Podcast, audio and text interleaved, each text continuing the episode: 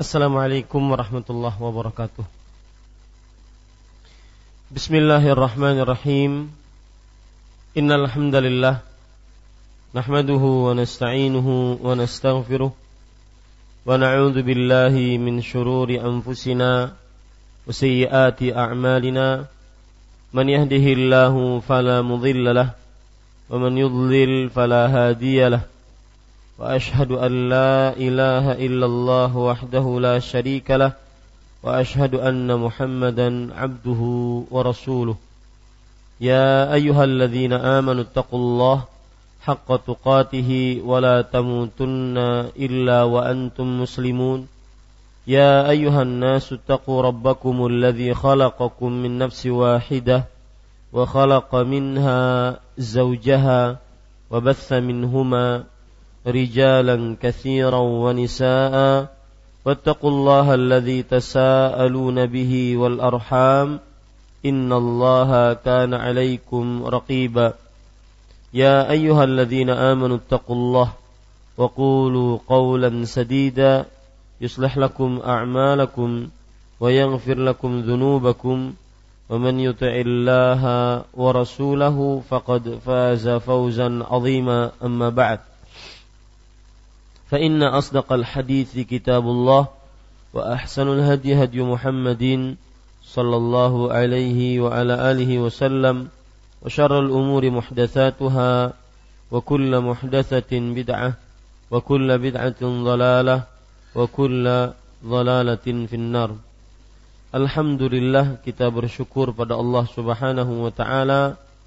Pada hari ini Kamis pagi menjelang siang 2 Muharram 1437 Hijriah kita duduk bersama untuk mengkaji ayat-ayat suci Al-Qur'an dan hadis-hadis Rasul sallallahu alaihi wa ala alihi wasallam.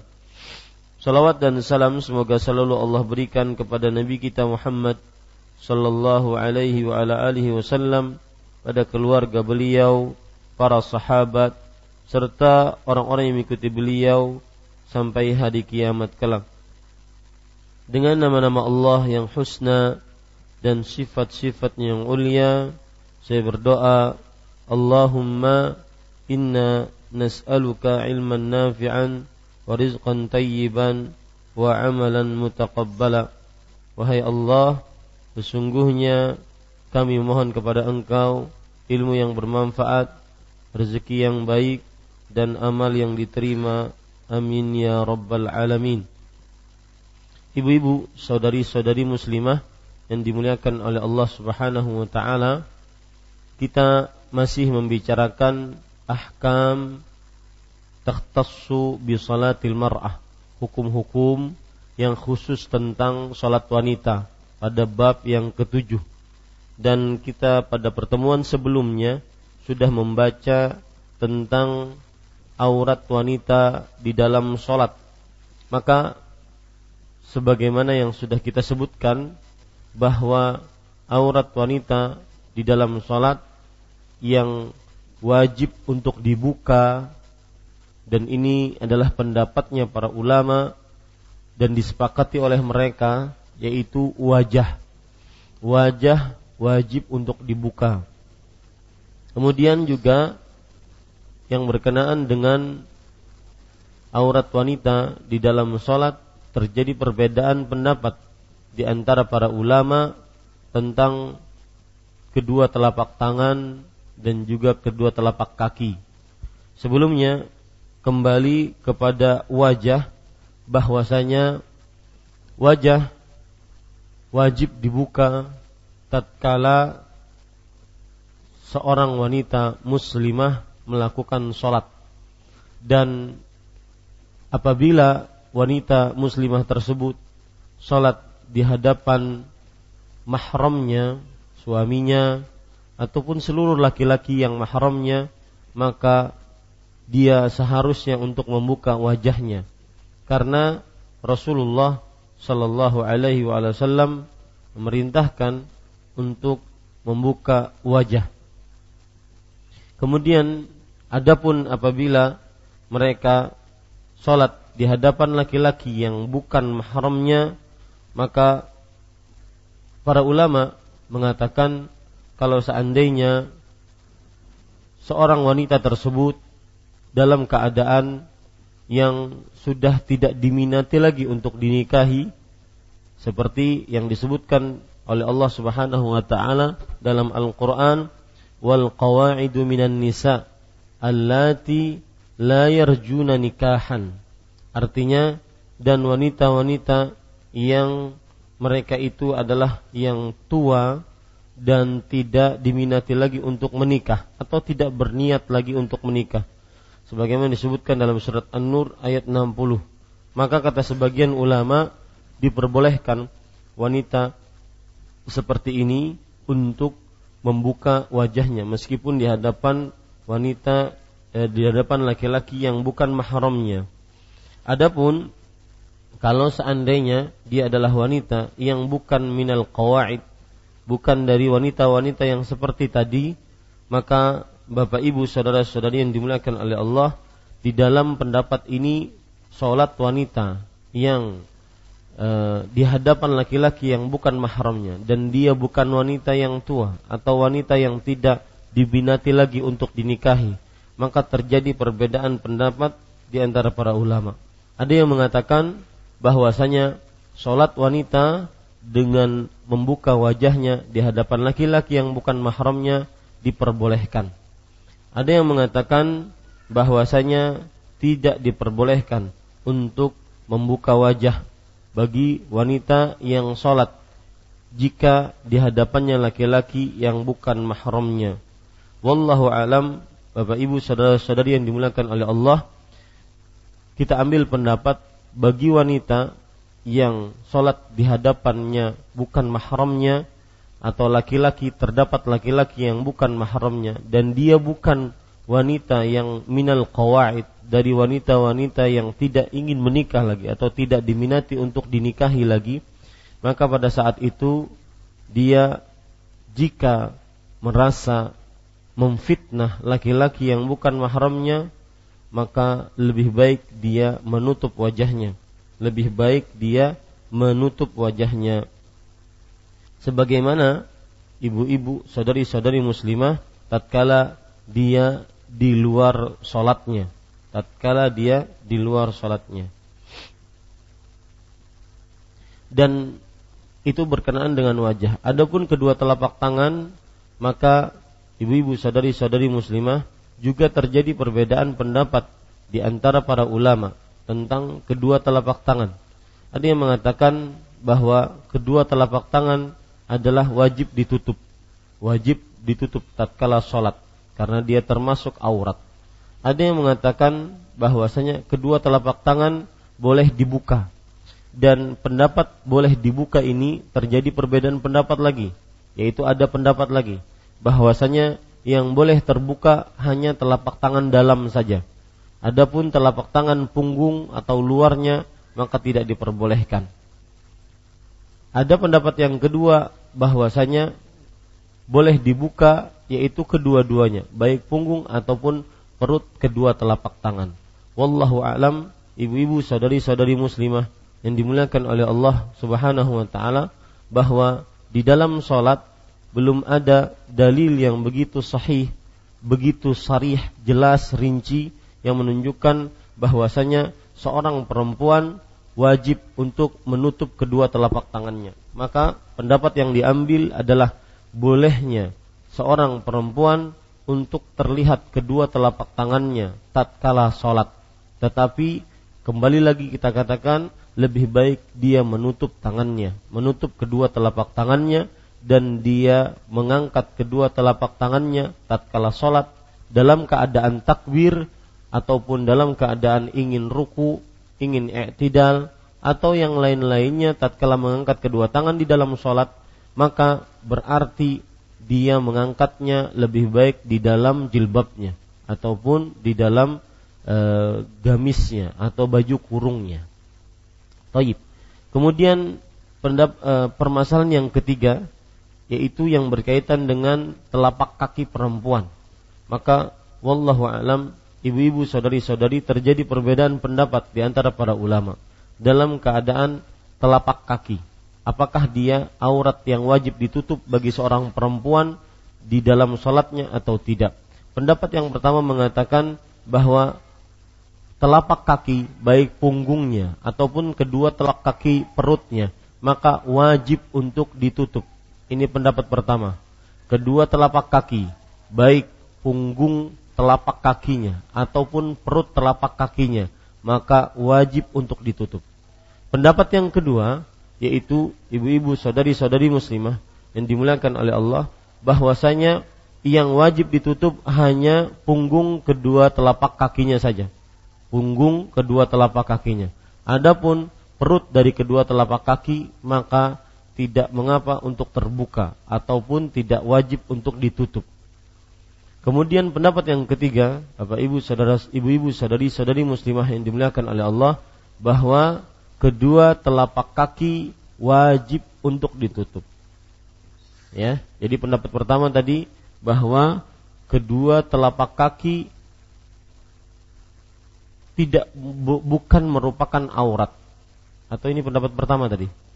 Pendapat pertama saya katakan bahwasanya kedua telapak kaki baik punggung ataupun perut telapak kaki maka wajib untuk ditutup. Ini pendapat pertama. Pendapat yang kedua yaitu bahwa kedua telapak kaki punggungnya wajib ditutup. Sedangkan bawahnya yaitu perut dari telapak kaki tersebut maka bukan sesuatu yang wajib untuk ditutup tatkala di dalam sholat wanita.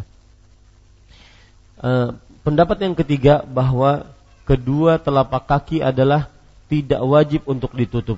Tidak wajib untuk ditutup. Wallahu alam, ibu-ibu, pendapat yang diambil adalah bahwa Rasulullah Shallallahu alaihi wasallam menyatakan kedua telapak kaki harus ditutup. Yughatti zuhura qadamaiha, menutup punggung kedua telapak kakinya. Maka yang dimaksud oleh Rasul Shallallahu Alaihi Wasallam menutup kedu, punggung kedua telapak kakinya adalah agar kedua telapak kaki baik punggungnya ataupun perut pung, perut kedua telapak kaki tidak terlihat. Maka ibu-ibu, saudari-saudari muslimah, ini pendapat yang kita ambil bahwasanya kedua telapak kaki, punggung ataupun perutnya adalah aurat dan wajib untuk ditutup. Wajib untuk ditutup. Taib. Kalau sudah kita pahami itu ibu-ibu saudari-saudari muslimah yang dimuliakan oleh Allah, maka kita masuk kepada bab selanjutnya. Itu tadi sebagai penekanan apa yang sudah kita bahas. Kalau ditanya, Ustadz, selain tiga anggota yang sudah kita bicarakan tadi, maka apakah wajib ditutup? Maka wajib ditutup. Tidak boleh terlihat sedikit pun. Ya, tidak boleh terlihat sedikit pun. Seperti rambut, seperti telinga, seperti leher, ya, seperti uh, e, dada, seperti e, perut, kemudian paha, kemudian betis, maka ini wajib untuk ditutup. Dan syarat sahnya sholat adalah menutup aurat. Syarat sahnya sholat adalah menutup aurat. Apabila aurat tidak tertutup maka tidak sah sholatnya. Termasuk di dalamnya, ibu-ibu perhatikan bahwa apabila ada seorang perempuan yang memakai mukena yang tipis menerawang. Sedangkan di belakang mukena tersebut dia tidak menutup auratnya dengan rapat. Artinya kulitnya kelihatan, maka ini dikhawatirkan sholatnya tidak sah. Ini dikhawatirkan sholatnya tidak sah. Misalkan dia memakai baju yang kada sebagian tertutup, sebagian terbuka. Lalu dia memakai mukena, mukenanya tipis menerawang, kulit kulitnya kelihatan atau bentuk tubuhnya kelihatan, maka ini dikhawatirkan sholatnya tidak sah. Ini ibu-ibu, saudari-saudari muslimah yang dimuliakan oleh Allah Subhanahu wa taala. Kita sekarang baca poin yang ketiga yang disebutkan oleh penulis hafizahullah taala. Saya bacakan bismillahirrahmanirrahim.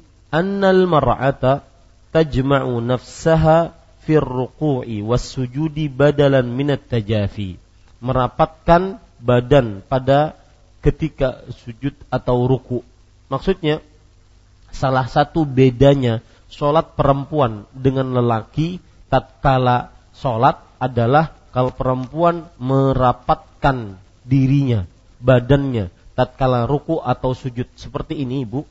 Ya, mudah-mudahan bisa dilihat seperti ini. Kalau laki-laki dia lebar, ya, di sini lebar, sini lebar, sedangkan perempuan mungkin seperti ini. Ya, dirapatkan uh, tatkala dia ruku atau sujud. Tatkala sujud laki-laki begini, mungkin tatkala dia sujud atau ruku maka dia sempitkan ataupun rapatkan bagian tubuhnya. Ini yang dimaksudkan oleh penulis hafizahullah taala Syekh Saleh Fauzan Al Fauzan hafizahullah. Kita baca apa yang disebutkan oleh penulis. Nanti baru kita ambil apakah memang seperti ini sholat perempuan atau tidak. Perhatikan zak zukira fil mughni annal mar'ata tajma'u nafsaha fir ruku'i was sujud badalan minat tajafi wa tajlisu mutarabbi'atan aw tusdilu rijlaiha wa taj'alhuma fi janibi yaminiha badalan min at-tawarruq wal iftirash li'annahu astaru laha.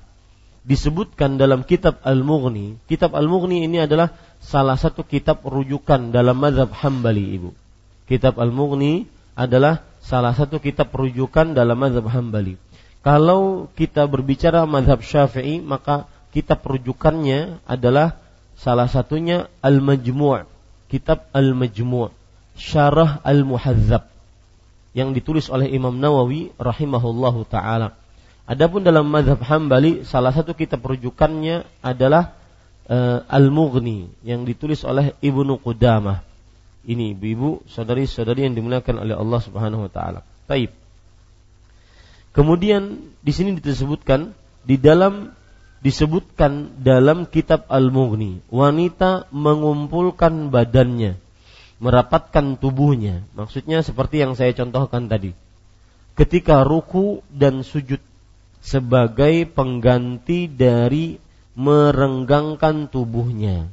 Maksudnya sebagai pengganti dari merenggangkan tubuhnya, tatkala seorang lelaki sholat dia merenggangkan tubuhnya, baik tatkala sujud dia renggangkan kedua telapak kakinya, eh, kedua tangannya, eh, lengan renggang dengan bagian eh, bagian samping tubuhnya, kemudian perut dia renggangkan dengan pahanya, kemudian juga paha dia eh, renggangkan dengan betisnya tatkala sujud ataupun tatkala ruku eh, tatkala mengang apa namanya me, mengangkat tangan untuk ruku ataupun bangun dari ruku maka dia rapatkan tubuhnya ya. Dia rapatkan tubuhnya tidak dia renggangkan. Itu maksudnya adalah mengganti dari sikap merenggangkan tubuhnya. Dan duduk dengan sila melintangkan kakinya atau menjulurkan kedua kakinya dan diletakkan di sebelah kanannya sebagai pengganti dari duduk tawarruk. Duduk dengan sila, melintangkan kakinya. Bagaimana melintangkan kakinya? Duduk dengan sila tersebut, yaitu ibu-ibu, saudari-saudari muslimah, mungkin yang dimaksud, saya boleh contohkan ya, adalah kalau misalkan seorang biasanya duduk dengan tawarruk. Tawarruk adalah dia meletakkan memasukkan kaki kiri ke dalam ke bawah dari kaki kanannya. Lalu dia duduk seperti ini. Ini namanya tawarruk. Adapun kalau dari belakang, mohon maaf, tawarruk seperti ini. Ya. Biasanya yang parutnya ada tas pinggang ngalih duduk tawarruk. Nah, Nah, ini ibu-ibu ini adalah duduk tawarruk. Jadi dimasukkan kaki kiri di bawah kaki kanan dan kaki kanan ditegakkan. Adapun duduk iftirash seperti ini. Ya, duduk iftirash seperti ini. Kenapa disebut iftirash? Ini iftirash. Ininya merebah. Kemudian rebahan itu kita duduki. Itu namanya iftirash ininya merebah farash ya ke lengan apa betis dari kaki kiri itu iftirash kemudian e, kita iftirashnya itu kita duduki kenapa disebut tawarruk ya karena kita duduk di atas warak. Mohon maaf, ini warak namanya. Ya. Itu namanya warak. Kita duduk di atas waraknya. Nah, bagi perempuan ya, disebutkan oleh Syekh di situ melintang sebagaimana disebut bersila. Bersila dahulu. Bersila dia bisa caranya dengan wallahu alam maksudnya seperti ini. Ya. Dia bisa seperti ini. Ya. Bersila. Ini lebih astar, lebih tertutup bagi perempuan. Ya, bersila. Ya, karena terjadi persilangan antara perempuan. Itu yang saya pahami dari kata bersila. Ya. Atau disebutkan di sini atau duduk dengan sila melintangkan kakinya lihat kakinya dilintangkan kakinya di sini yang asalnya diangkat kalau dia duduk tawarruk dia diangkat maka ini akan terlihat bagian dari dari belakangnya sini. Adapun kalau di sini dia akan tertutup. Nah itu yang dimaksudkan. Menutup bagian sini sehingga tidak terlihat apa-apa yang menjadi fitnah bagi perempuan ataupun menjadi godaan bagi perempuan. Atau menjulurkan kedua kakinya dan diletakkan di sebelah kanan sebagai pengganti duduk tawarruk. Menjulurkan kedua kaki seperti ini. Ya ah, seperti ini ya kayak lagi barisan Mbah tuh baca surat Yasin Nah, itu seperti itu. Baik. Bisa dipahami ya, Ibu, caranya. Jadi dua cara itu sebagai pengganti dari duduk tawarruk dan iftirash. Karena itu lebih membuatnya tertutup.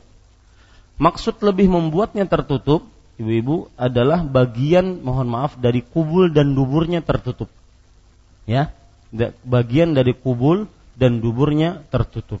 Jadi kalau seandainya orang iftirash maka lihat iftirash dia akan terbuka sininya. Ya. Atau dia tawarruk dia akan terbuka. Akan tetapi kalau dia duduk seperti tadi ya, dia tutup atau dia beginikan. Ah, seperti itu. Itu contoh ya. Ini ibu-ibu, saudari-saudari yang dimuliakan oleh Allah. Yang jelas adalah tujuannya untuk menutup bagian Alhamdulillah. Ya Untuk menutup bagian uh, kubul dan dubur. Baik, kita baca kembali apa yang disebutkan oleh uh, الشيخ صالح فوزان حفظه الله تعالى وقال النووي في المجموع قال الشافعي رحمه الله تعالى في المختصر ولا فرق بين الرجال والنساء في عمل illa annal mar'ata yustahabbu laha an tudamma ba'daha ila ba'd aw tulsiqa batnaha bi في fi sujudi ka astari ma takun wa uhibbu الركوع laha جميع ruku artinya Imam Nawawi rahimahullah Imam Nawawi beliau adalah ulama besar Islam di abad ke-7 Hijriah dan beliau ini meninggal dalam keadaan belum menikah karena bukan ingin menjomblo tapi karena beliau sibuk dengan menuntut ilmu. Ibu bisa bayangkan bahwasanya Imam Nawawi perharinya mempunyai 12 majelis. Satu harinya mempunyai 12 majelis. Kalau kita di Masjid Imam Syafi'i maksimal 2 sampai 3 majelis, itu pun sudah ngos-ngosan. Muridnya ngos-ngosan, ustadznya ngos-ngosan. Ya. Pagi ada majelis, jam 10 ada majelis. Kemudian uh, apa namanya kadang asar ada majelis kadang tidak ada kadang kemudian maghrib ada majelis. Antara tiga dan empat. Ini beliau mempunyai dua belas majelis setiap harinya. Jadi habis di sini lari ke sebelah sana, habis di sini lari ke sebelah sana. Itu beliau dan akhirnya beliau sibuk dengan menuntut ilmu dan juga menulis kitab. Ini yang menunjukkan beliau akhirnya sampai umur 45 tahun belum menikah dan meninggal pada umur itu. Dan Imam Nawawi rahimahullahu taala sosok yang eh, hasil karya beliau banyak di ambil manfaatnya oleh kaum muslim. Seperti misalkan matan hadis arba'in yang disebut dengan arba'in an-nawawiyah. Al-arba'in an-nawawiyah. Padahal banyak dari ulama-ulama yang juga menulis dan mengumpulkan hadis sebanyak 40 hadis. Tetapi yang terkenal dari Al-Arba'in uh, Al-Arba'in hadis-hadis 40 tersebut yang terkenal adalah yang ditulis oleh Imam An-Nawawi rahimahullahu taala.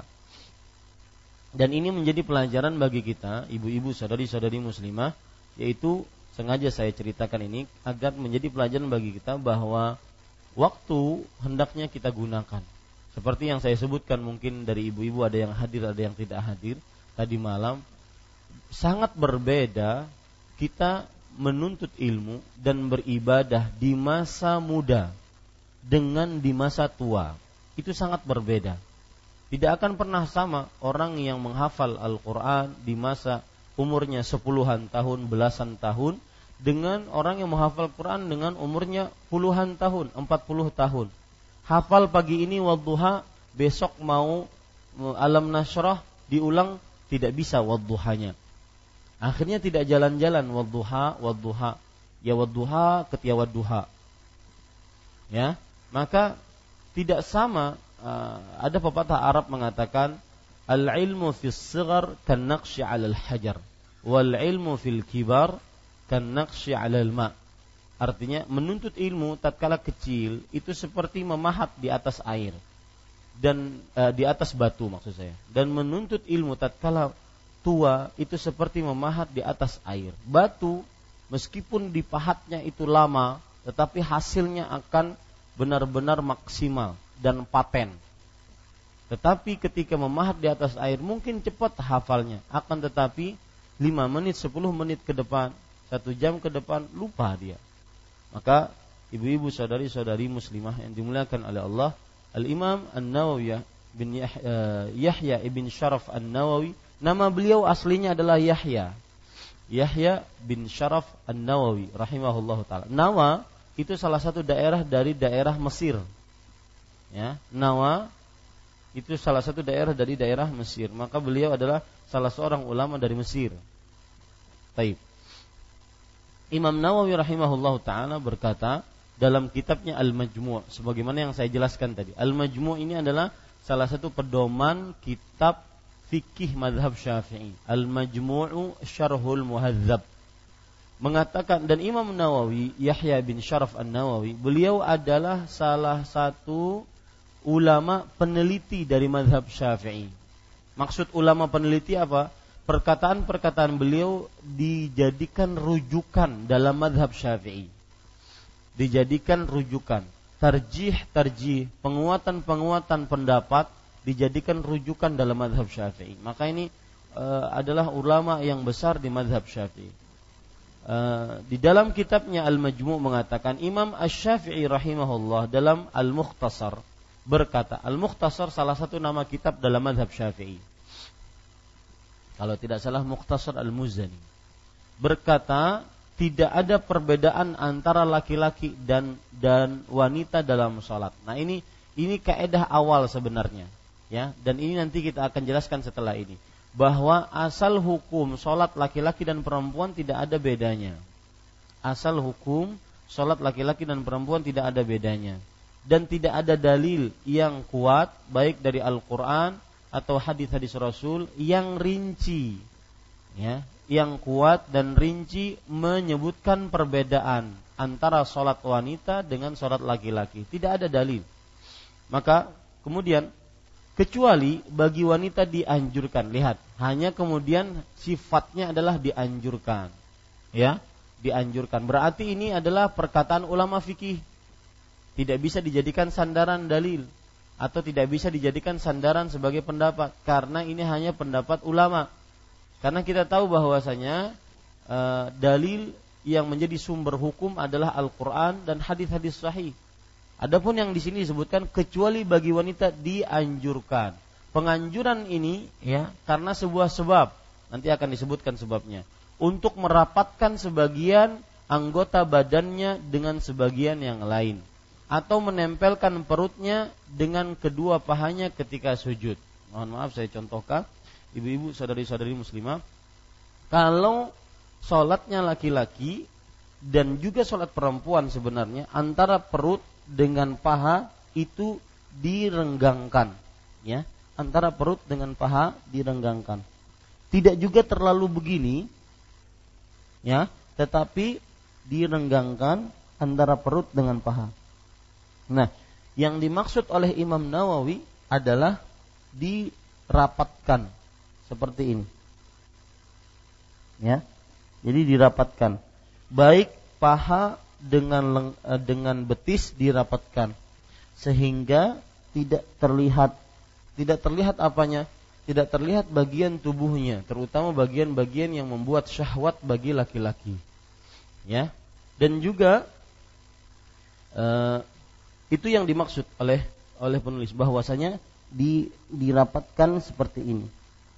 Ya, sehingga tidak terlihat bagian-bagian tubuhnya. Kemudian seolah-olah hal itu lebih menutupi auratnya. Nah, ini Ibu, ini penyebabnya, ini ilatnya. Ilat kenapa para ulama menganjurkan untuk merapatkan ya bagian tubuh perempuan. Yaitu seolah-olah hal itu lebih menutupi auratnya. Karena perempuan bagian-bagian tubuhnya ada yang merupakan aurat-aurat besar maka pada saat itu harus ditutupi. Dan lebih baik demikian pula ketika ruku dan e, dan so, dan seluruh sholat Demikian pula ketika ruku dan seluruh sholat. Jadi ketika ruku, misalkan, kalau kebiasaan ketika ruku, maka ya biasa lurus. Dan di sini lurus, kemudian setelah itu ini perut dengan dengan paha tidak menyatu. Tetapi kalau perempuan maka dia di sininya dirapatkan.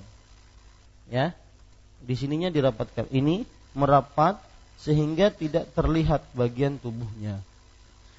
Itu yang dimaksud oleh Imam Nawawi di dalam kitabnya. Taib. Sekarang ibu-ibu saudari-saudari muslimah seperti yang sudah disebutkan oleh beliau bahwa tidak ada perbedaan sebenarnya antara sholat laki-laki dengan perempuan dan tidak ada dalil yang kuat yang menyebutkan bahwasanya sholat perempuan berbeda dengan laki-laki dan sholat perempuan merapatkan tubuhnya. Tidak ada dalil yang kuat, sahih, sorry, rinci. Tidak ada dalilnya. Taib. Kita akan baca beberapa riwayat. Ibu-ibu, saudari-saudari muslimah, bagaimana ada riwayat yang menyebutkan untuk perapatan tersebut. Dalam hadis riwayat Imam Baihaqi, Nabi Muhammad wasallam diriwayatkan bersabda, "Khairu sufufir rijal al-awwal, al-awwal wa khairu sufufin nisa al-akhir." Sebaik-baik sap bagi lelaki adalah sap yang pertama. Dan sebaik-baik sap bagi perempuan adalah sap terakhir. Nanti masalah saf kita akan jelaskan lebih panjang insyaallah taala. Wa kana ya'muru rijal an yatajafa fi sujudihim dan Rasulullah Shallallahu Alaihi Wasallam senantiasa memerintahkan para lelaki untuk me, melebarkan tatkala mereka sujud. Artinya e, tangannya lebar, kemudian juga antara perut dengan paha dilebarkan, tidak boleh menyatu, antara e, paha dengan betis juga dilebarkan, tidak boleh menyatu. Kemudian jarak antara e, apa namanya paha dengan paha juga dilebarkan Jarak antara paha dengan paha juga dilebarkan, tidak boleh menyatu, ya. Ini diperintahkan oleh Rasulullah SAW. Wa ya'murun nisaa khafidna fi sujudihinna. Dan hendaknya dan Rasul Shallallahu Alaihi Wasallam memerintahkan perempuan untuk ini tidak ada dalam buku ibu-ibu, saya tambahkan dari beberapa sumber dan uh, Rasul Shallallahu Alaihi Wasallam memerintahkan untuk menundukkan di dalam sujud mereka, memerintahkan perempuan untuk merendahkan diri mereka di dalam sujud mereka. Ya, jadi rendah sujudnya. Ya, kita contohkan kalau laki-laki seperti yang saya bilang tadi, laki-laki dia semuanya renggang. Ini renggang, kemudian juga uh, lengan renggang dengan bagian bagian samping, kemudian perut renggang dengan paha, paha renggang dengan betis. Nah, kalau perempuan ini kan tinggi, Ibu. Ini tinggi. Kalau perempuan maka ininya dirapatkan. Ya. Kedua kedua pahanya dirapatkan kemudian direndahkan. Nah, seperti itu. Ya, direndahkan. Nah, ini adalah yang disebutkan dalam hadis tersebut. Kemudian Wa kana ya'muru rijal an yafrishul yusra wa yansibul yumna fit tashahhud wa ya'murun nisa an yatarabba'na. Artinya uh, Rasul Shallallahu Alaihi Wasallam memerintahkan para lelaki untuk melakukan duduk iftirash, duduk iftirash yang sudah saya contohkan tadi di dalam tasyahud. Adapun memerintahkan para wanita untuk duduknya bersila. Ya, duduknya bersila sebagaimana yang sudah kita contohkan tadi. Kemudian Rasulullah SAW mengatakan, "Ya ma'syaran nisa, la tarfa'na absarakunna fi salatikunna, tanzurna ila auratir rijal." Wahai para perempuan, janganlah kalian mengangkat pandangan kalian di solat-solat kalian, tatkala solat kalian. Karena melihat aurat laki-laki. Dahulu ibu tidak ada hijab yang seperti ini. Perempuan solat di belakang, laki-laki di depannya.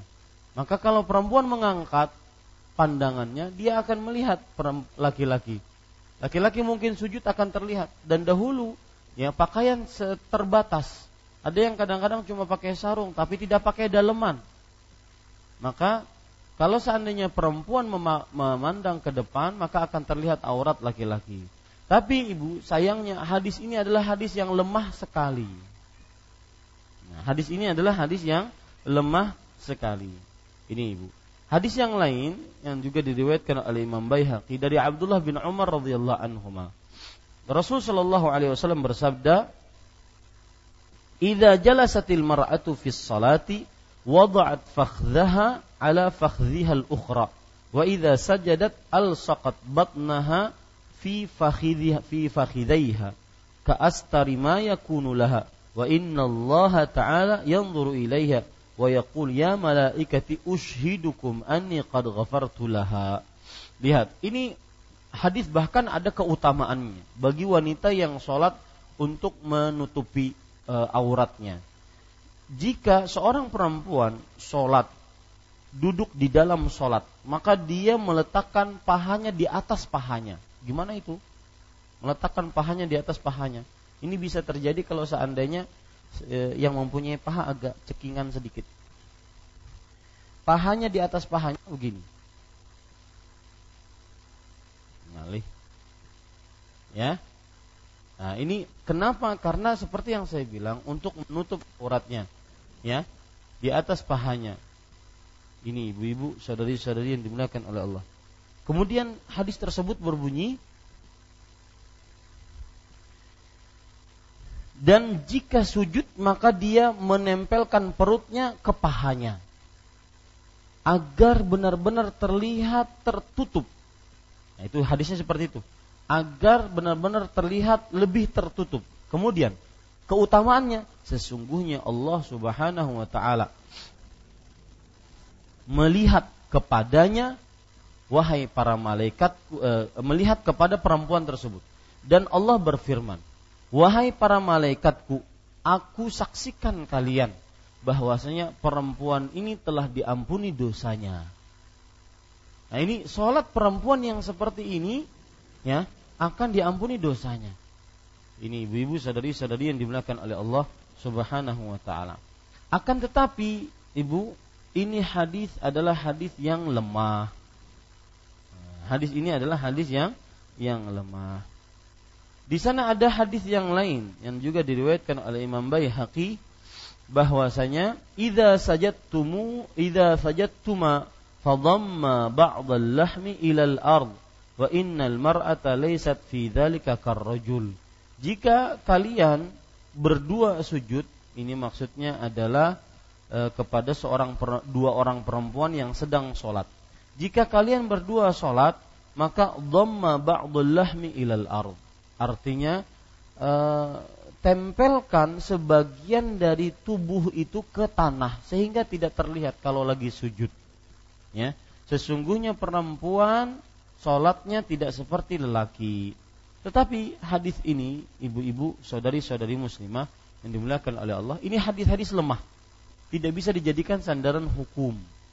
Ya, tidak bisa dijadikan sandaran hukum. Taib.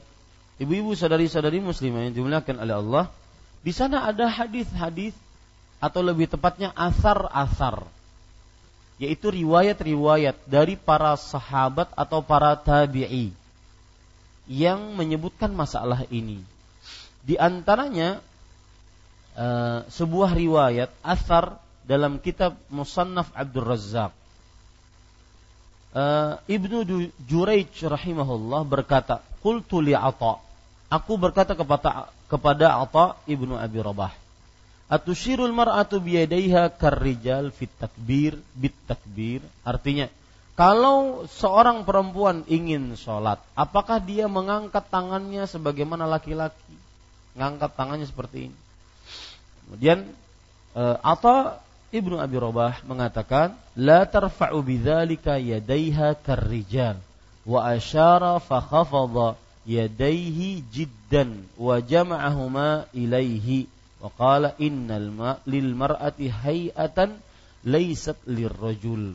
Maka kata Atha ibnu Abi Rabah, Atha bin Abi Rabah ini adalah seorang ulama besar dan beliau adalah seorang tabi'i. Ya, antara tabi dan sahabat. Saya ragu-ragu. Apa ini adalah seorang tabi ataupun sahabat Nabi. Rahimahullahu taala. Maka atau mengatakan tidak, jangan mengangkat tangan seperti ini. Lalu bagaimana? Seperti laki-laki? Enggak. Lalu asyara fa khafadha yadayhi jiddan. Maka beliau me mengangkat rendah tangannya rendah sekali dan mengumpulkannya. Jadi seperti ini. Mengumpulkannya rendah sekali.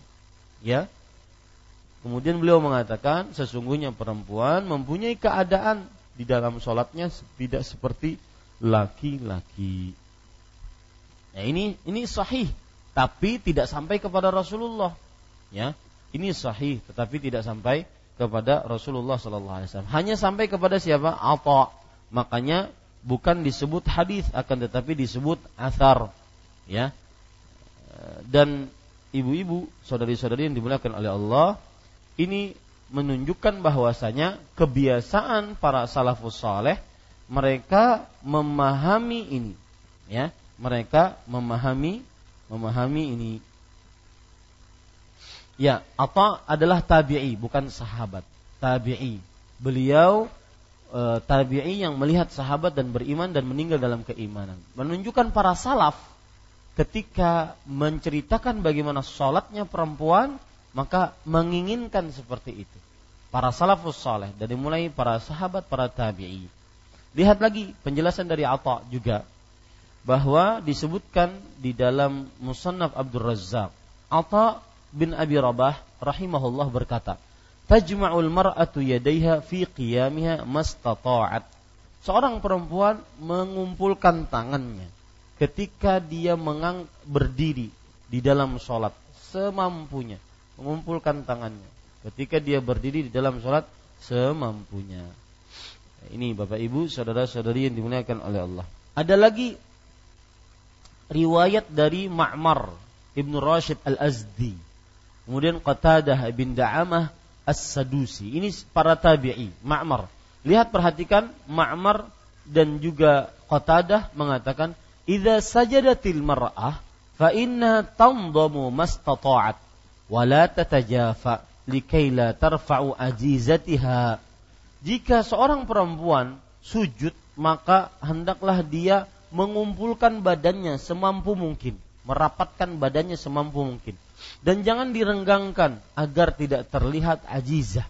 Ajizah ini adalah sesuatu yang sangat berharga bagi perempuan. Bagus nama anak dikasih nama Ajizah. Ya. Ini Bapak Ibu sesuatu yang sangat berharga bagi perempuan, yaitu aurat-aurat besarnya buah dadanya, kubul duburnya, ya, aurat-aurat besarnya. Lihat lagi penjelasan dari Ibrahim ibn Yazid At-Taimi. Ini juga seorang tabi'i. Beliau mengatakan, ka di dalam uh, kitab Musannaf Ibnu Abdul Razzaq, uh, kanat tu'marul mar'atu an tad'a dhira'aha wa batnaha ala fakhidhaiha idza sajadat. Wa la tatajafa kama yatajafar rajulu likai la tarfa'u ajiz la turfa'u ajizatiha. Dahulu seorang perempuan senantiasa diperintahkan untuk meletakkan zira zira itu ini. Dan perutnya di atas kedua eh, kedua pahanya lihat kalau lagi sujud ya berarti seperti ini kalau lagi sujud Nah, ya, benar-benar dia letakkan perutnya, kemudian lengannya di atas pahanya. Sehingga tidak terlihat azizahnya. Artinya tidak terlihat mohon maaf e, kemaluannya, ya. Karena kalau sujud dia akan terlihat kalau seandainya dia terlalu tinggi. Ya. Nah, seperti itu, Ibu. Nah, pertanyaan sekarang, Ibu, boleh nggak Ustaz kita kerjakan? Ini kan pendapat-pendapat ulama. Ya. Dan bukan dalil. Ya. Bukan dalil. Boleh nggak kita kerjakan? Wallahu alam. Ibu-ibu, saudari-saudari yang dimuliakan oleh Allah, perhatikan baik-baik e, ringkasannya pada bab ini, ringkasannya. Dari apa yang sudah kita sebutkan di atas bahwa belum ada dalil yang sampai kepada Rasulullah Sallallahu Alaihi Wasallam dengan sanat yang sahih yang menjelaskan bahwa terjadi perbedaan antara sholat lelaki dengan sholat perempuan. Belum ada dalil.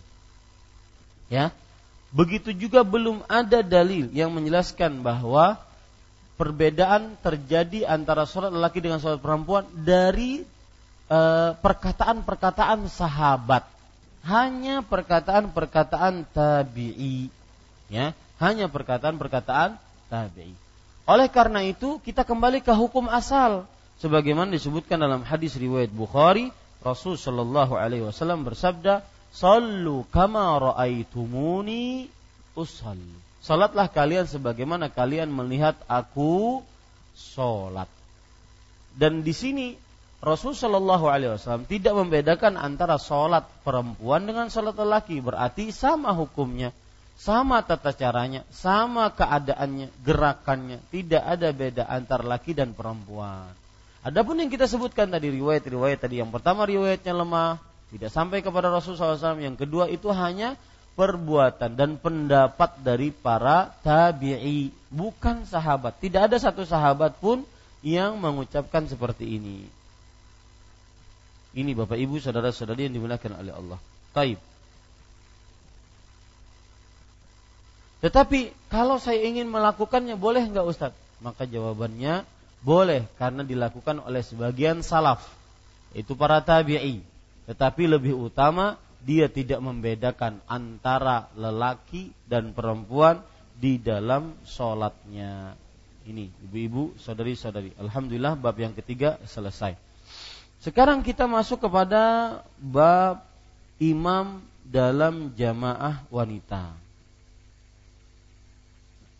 Berarti ini sekarang kita membicarakan tentang permasalahan-permasalahan yang berkaitan dengan sholat berjamaah bagi para perempuan. Ya, sholat berjamaah bagi para perempuan.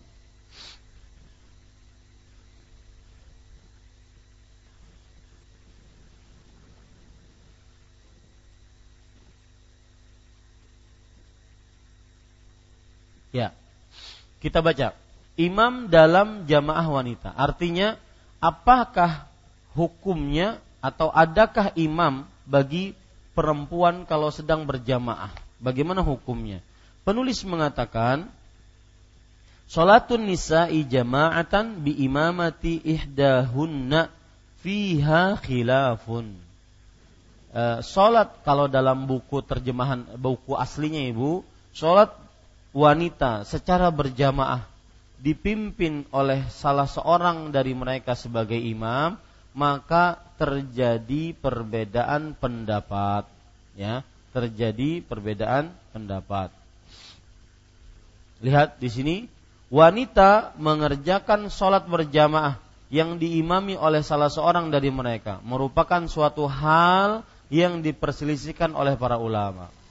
Ya, suatu hal yang diperselisihkan oleh para ulama. Baina mani'in wa mujizin. Antara yang melarang dan yang membolehkan. Jadi ada yang membolehkan bahwa adanya imam tatkala sholat berjamaah. Ada yang mengatakan bahwa adanya tidak adanya imam, tidak boleh jadi imam perempuan.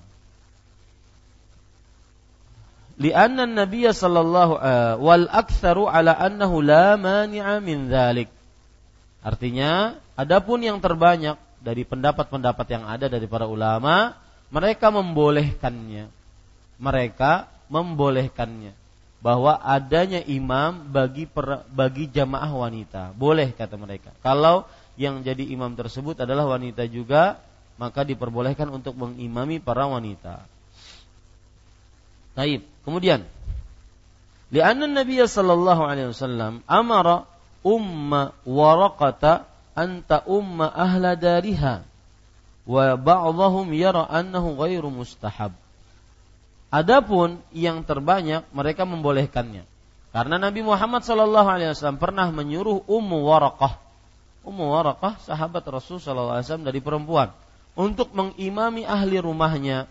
Ahli rumahnya semuanya adalah perempuan. Karena para lelaki pergi ke masjid untuk sholat di masjid. Diriwayatkan oleh Abu Dawud dan disahihkan oleh Ibnu Khuzaimah. Ya. Dan sebagian ulama memandang bahwa itu tidak dianjurkan dan tidak mustahab. Tidak dianjurkan dan tidak mustahab. Mustahab itu artinya Bu, dianjurkan. Ya. Sebagian lagi berpendapat makruh. Wa ba'duhum yaqra annahu makruh. Sebagian lagi berpendapat bahwasanya makruh. Wa ba'duhum yara anna yara jawazahu fin nafli dunal fardhi Artinya, dan sebagian lagi berpendapat boleh dalam sholat sunnah dan tidak boleh dalam sholat wajib. Ini pendapat-pendapat dari para ulama fikih, ya. Kemudian wala'alla rajihu istihbabuhu limazidil faidah fi hadhil masalah yuraji' al-mughni wal majmu'. Artinya dan semoga saja pendapat yang rajih yang paling kuat adalah mustahab. Artinya dianjurkan untuk apa? Untuk e, melakukan dianjurkan untuk imam bagi wanita-wanita yang ingin sholat secara berjamaah. Kita baca lagi. Wa wa tajharul mar'atu bil qira'ah idza lam yasma'ha rijalun ghairu maharim. Mereka yang ingin mendapatkan tambahan keterangan dalam masalah ini hendaknya melihat kitab Al-Mughni dan Al-Majmu' Wanita boleh mengeraskan atau menjaharkan bacaan jika tidak ada laki-laki bukan mahram mendengar. Artinya kalau wanita muslimah jadi imam, maka tidak mengapa dia keraskan bacaannya kalau seandainya tidak ada laki-laki yang mendengarnya. Ini ibu-ibu, saudari-saudari muslimah yang dimuliakan oleh Allah Subhanahu wa taala. Kalau kita ingin lebih dalam lagi apa yang disebutkan oleh penulis, maka kita sebelum saya sebutkan dalil-dalil yang ada, kita ingin ringkas dulu pendapat penulis, yaitu Syekh Saleh Fauzan Al Fauzan hafizahullah. Kalau di dalam masalah e, merapatkan sholat dan beda sholat wanita dengan laki-laki tadi sudah kita rojihkan bahwasanya pendapat eh, Syekh Saleh Fauzan hanya dianjurkan dan itu belum ada dalilnya. Maka tetap kembali kepada hukum asal sholat perempuan sama dengan sholat lelaki karena tidak ada dalil dari Al-Quran dan hadis yang sahih untuk membedakan antara sholat lelaki dengan sholat perempuan. Sedangkan ada dalil umum, sallu kama ra'aitumuni usalli. Salatlah kalian sebagaimana kalian melihat aku salat. Baik, itu pendapat yang sudah kita ambil. Sekarang masalah yang keempat yaitu bagaimana salat e, perempuan tatkala berjamaah, ya. Coba perhatikan ibu-ibu, saudari-saudari muslimah yang dimuliakan oleh Allah bahwasanya hadis yang disebutkan tadi tentang Ummu Waraqah ya bin Naufal Ummu Waraqah bin Naufal yang mana Nabi Muhammad sallallahu alaihi wasallam memerintahkan untuk me menjadi imam. Maka hadisnya ini lemah. Ya hadisnya ini lemah. Ibu-ibu saudari-saudari muslimah yang dimuliakan oleh Allah. Maka tidak bisa dijadikan sebagai sandaran bahwasanya perempuan diperbolehkan untuk menjadi imam. Ya tidak bisa dijadikan sandaran bahwanya perempuan diperbolehkan untuk menjadi imam.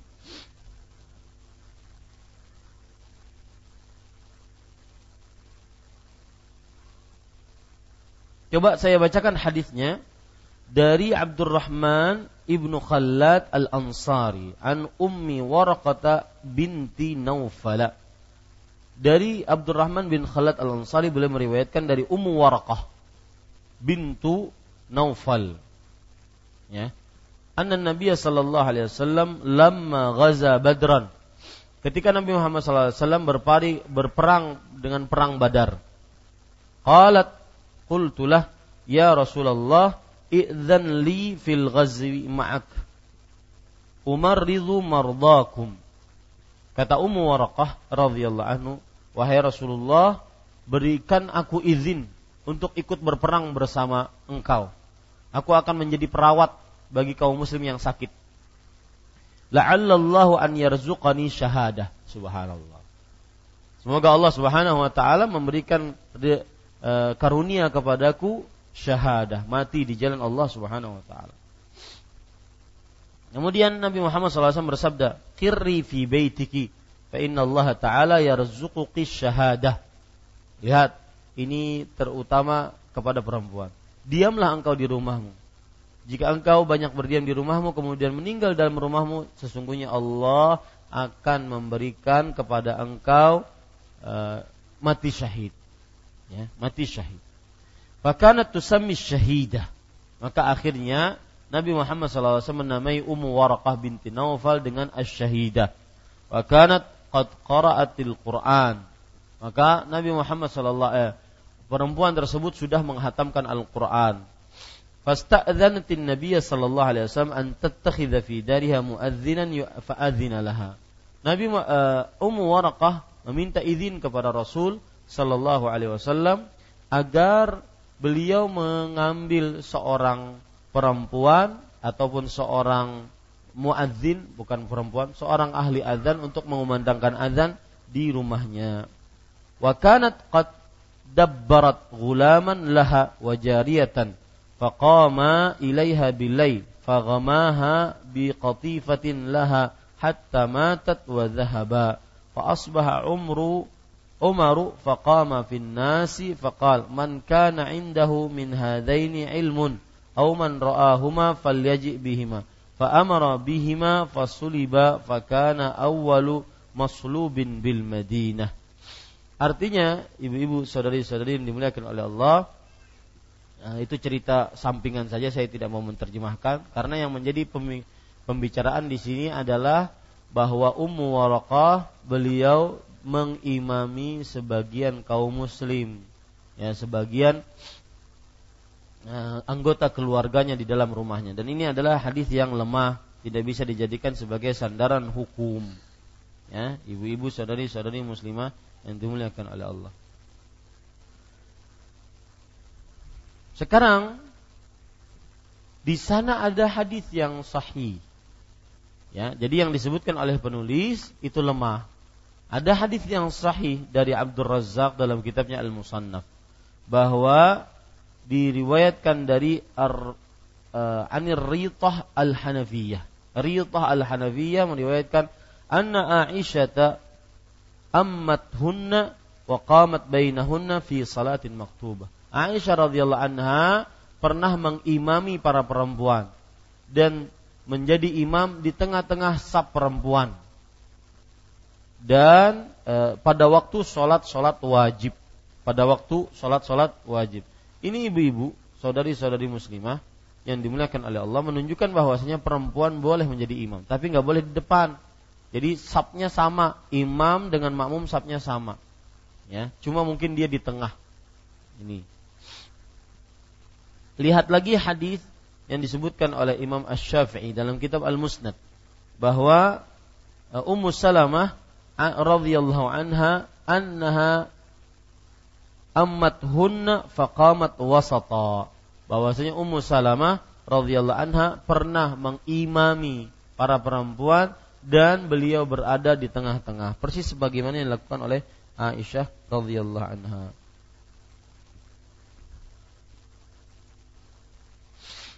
Intinya, ibu-ibu, saudari-saudari yang dimuliakan oleh Allah, boleh seorang perempuan untuk mengimami perempuan-perempuan lainnya.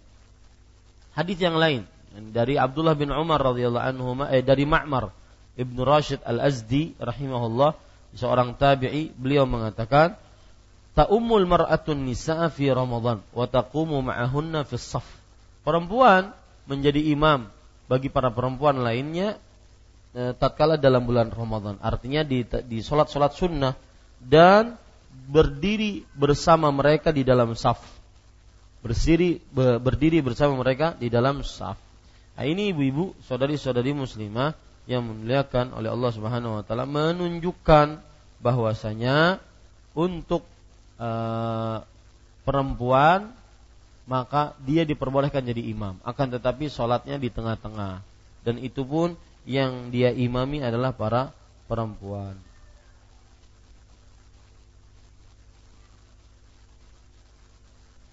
Lihat lagi di dalam kitab Al-Muhadzab As-sunnatu an taqifa imamatun nisa wasatahun lima rawa ruwiya anna Aisyah wa Ummu Salamata ammata nisaan faqamata wasatahunna ya bahwa Aisyah dan Ummu Salamah radhiyallahu anha pernah mengimami para perempuan dan mereka berdiri di tengah-tengah dan beliau berdiri di tengah-tengah mereka.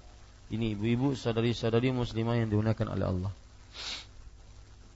Jadi, kalau kita ingin ringkas, ibu-ibu, saudari-saudari muslimah yang dimuliakan oleh Allah Subhanahu wa taala bahwa eh, seorang perempuan mengimami para perempuan lain diperbolehkan. Hal ini berdasarkan karena ada syariatnya sholat berjamaah. Yang kedua yaitu tidak ada larangan seorang wanita mengimami para perempuan. Tidak ada larangannya. Kemudian sebab yang ketiga bekerjaan beberapa para sahabiat. Pekerjaan beberapa para sahabiat. Baik.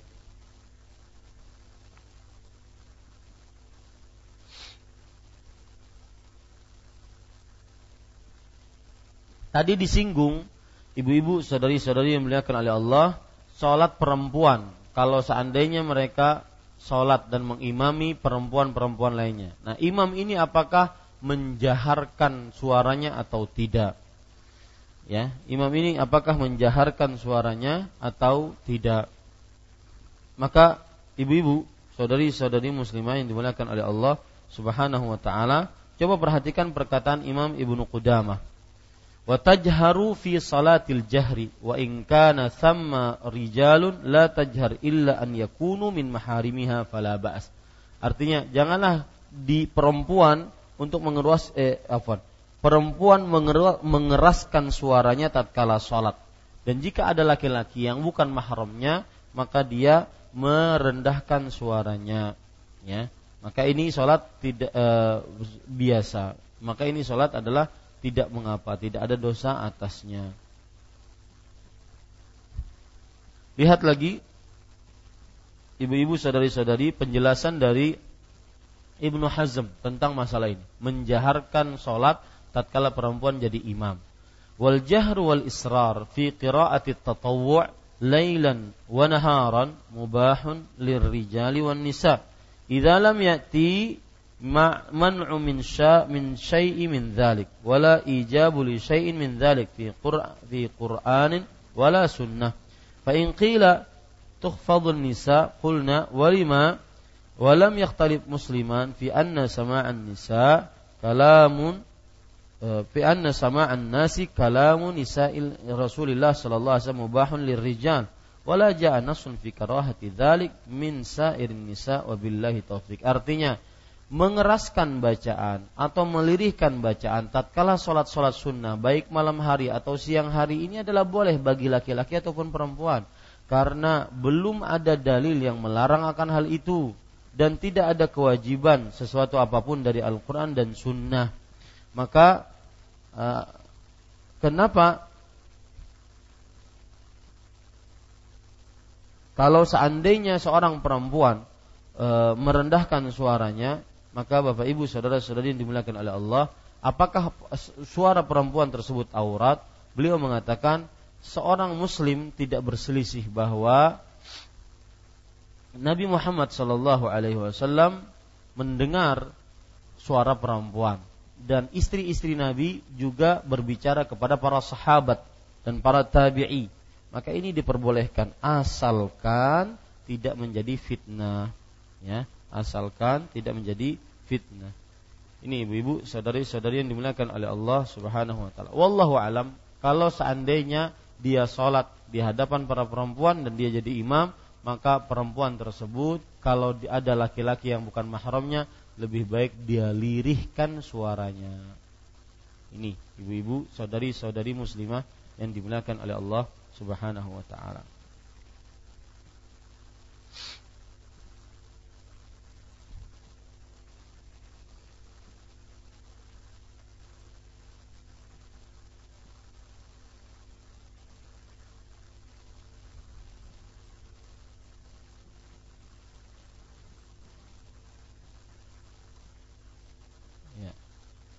Sebelum kita masuk kepada bab yang kelima, maka saya ingin menambahkan beberapa hal yang berkaitan dengan sholat berjamaah perempuan. Yang pertama yaitu sab perempuan. Ya, tambahan Bu. Ini tidak ada dalam buku kita. Tambahan sab perempuan.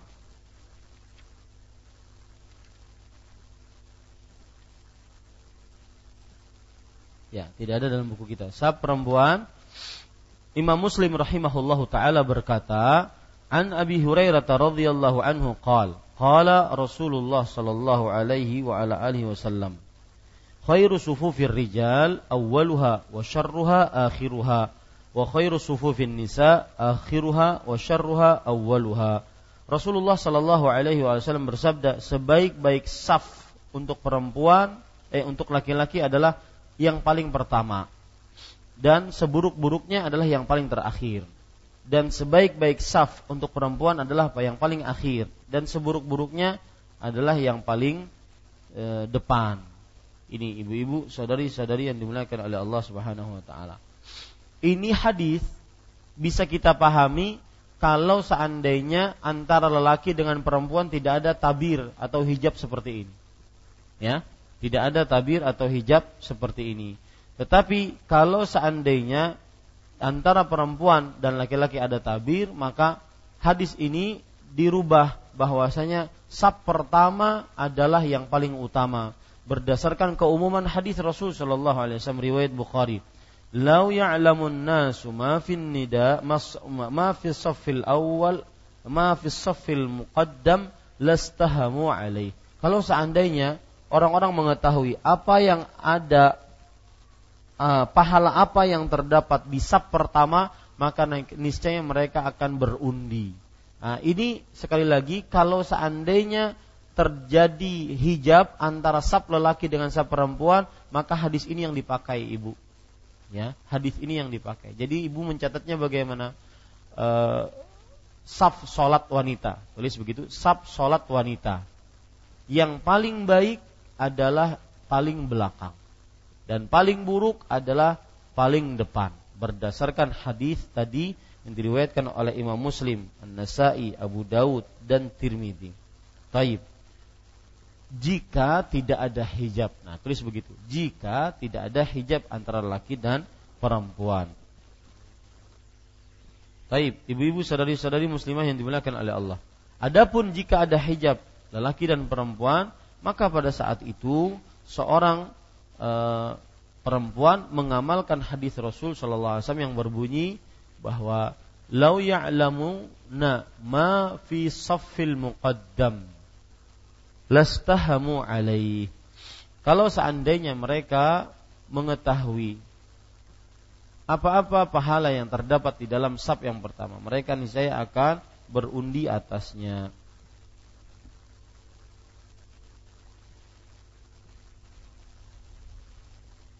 Lihat perkataan Imam Nawawi yang menarik ibu tentang hal ini. Beliau mengatakan, eh, "Fal muradu bil hadis sufufin nisa allawati yusallina ma'ar rijal." yang dimaksud dengan bahwa saf perempuan itu paling baik terakhirnya adalah saf-saf wanita yang sholat bersama laki-laki yang tidak ada hijab.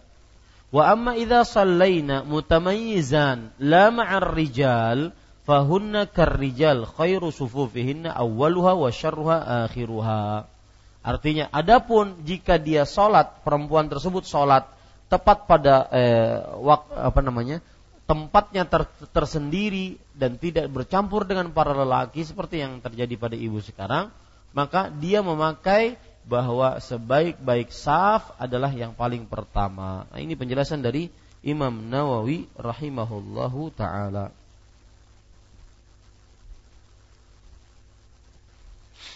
Taib. Kemudian Ibu yang berkaitan juga dengan saf. Ya, silahkan dicatat Ibu bahwa saf e, berdasarkan hadis tadi maka perempuan pun membuat saf. Tidak boleh sholatnya sendiri-sendiri. Ya, perempuan pun membuat saf.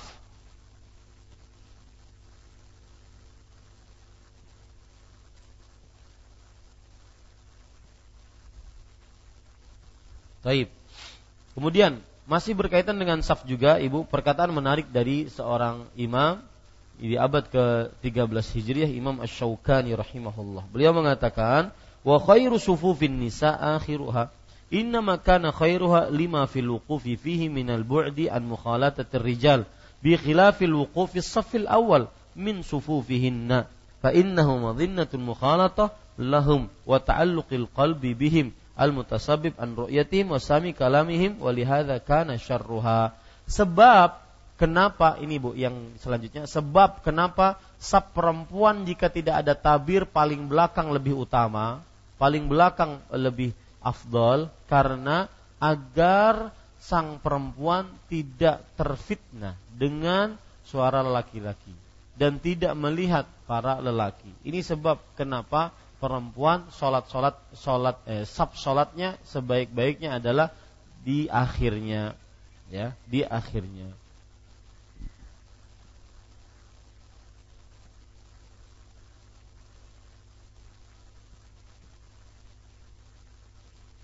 Taib. Masih yang berkaitan dengan saf ibu yang dirahmati oleh Allah Subhanahu wa taala, ada hadis riwayat Bukhari dan Muslim dari Anas bin Malik radhiyallahu anhu, beliau berkata, eh, "Shallaitu ana wa yatimun fi baitina khalfan Nabi sallallahu alaihi wasallam wa ummi Ummu Sulaim khalfana." Lihat, Anas bin Malik bercerita, "Aku sholat dan bersamaku seorang anak yatim. Kami sholat berdua di belakang Rasul Shallallahu Alaihi Wasallam sebagai uh, sebagai apa bu? Makmum. Ya, beliau sholat dan juga anak yatim di belakang Rasul Shallallahu Alaihi Wasallam. Dan di belakang kami ibu kami, yaitu ibu saya, yaitu Ummu Sulaim. Ummu Sulaim di belakang kami, kata Anas bin Malik radhiyallahu anhu. Apa pelajarannya Ustadz dari hal ini? Ini menunjukkan bahwa perempuan meskipun satu orang itu disebut saf. Ya. Jadi perempuan kalau dia sholat di belakang dan dia sendirian maka itu disebut saf. Bukan berarti kalau seandainya di sendirian dia nyari nyari kawan laki-laki di sampingnya. Enggak. Ya, perempuan kalau dia sholat sendirian di saf maka itu disebut dengan sebagai satu saf. Ya, sebagai satu satu saf. Ini ibu-ibu, saudari-saudari muslimah yang dimuliakan oleh Allah Subhanahu wa taala.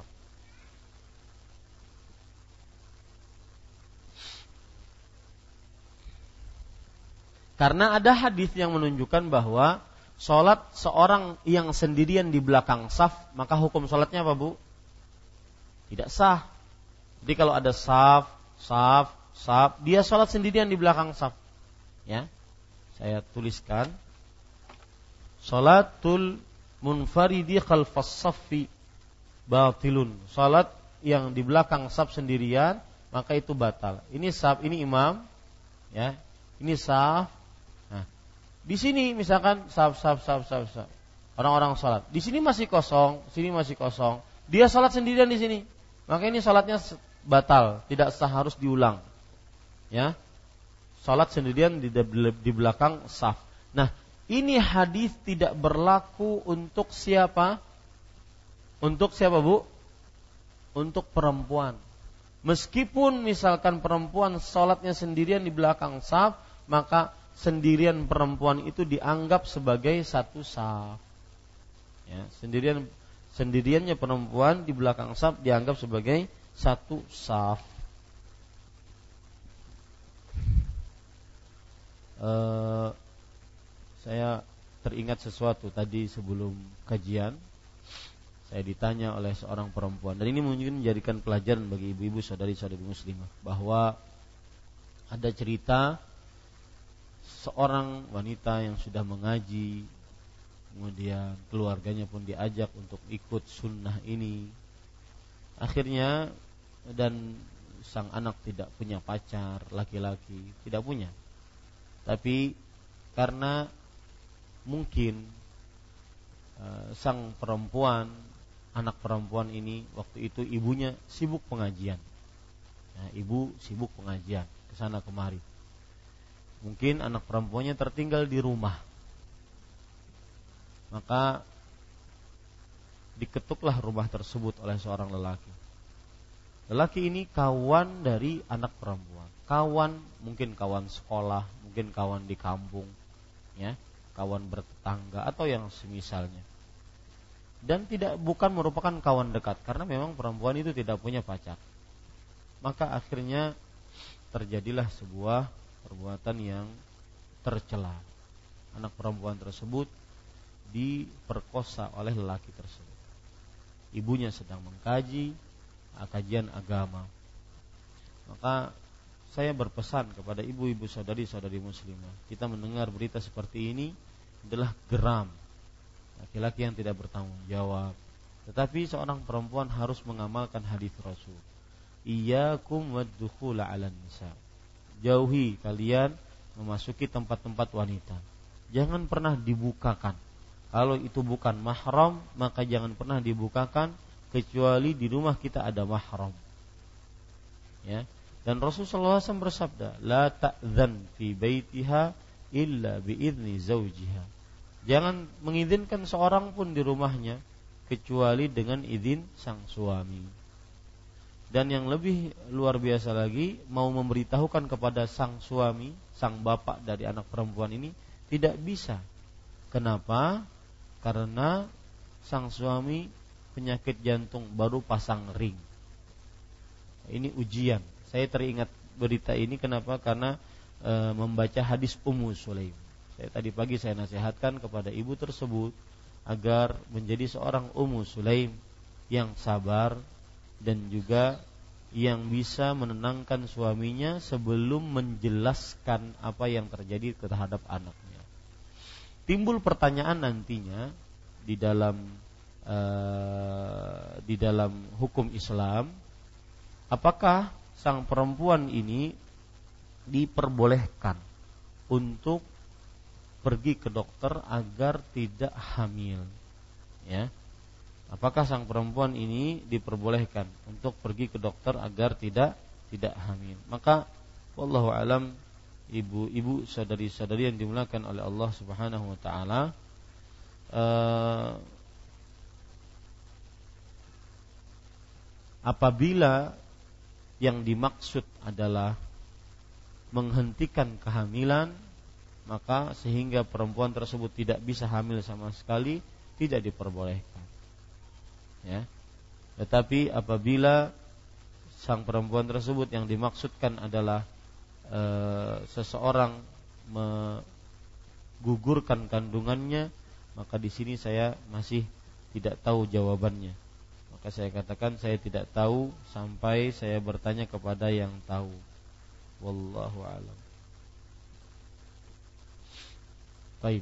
Ini kira-kira yang bisa saya sampaikan ibu-ibu e, nanti kita akan berbicara tentang saf-saf perempuan yang belum selesai masih banyak lagi saf-saf perempuan yang belum selesai dari hadis-hadis dan masalah-masalah. Mudah-mudahan bisa dimanfaatkan kemudian juga permasalahan-permasalahan yang baru-baru ini terjadi di tengah di tengah kaum muslim yaitu saf antara lelaki dan perempuan bercampur. Di samping kanan lelaki samping kiri perempuan kemudian samping kanan laki-laki laki kemudian kiri perempuan jadi tidak ada apakah harus sab lelaki di depan ataukah tidak?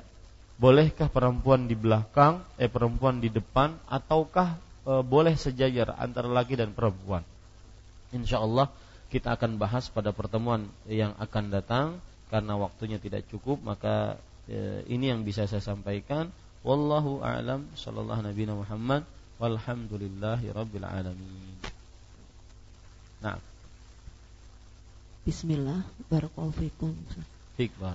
Hmm.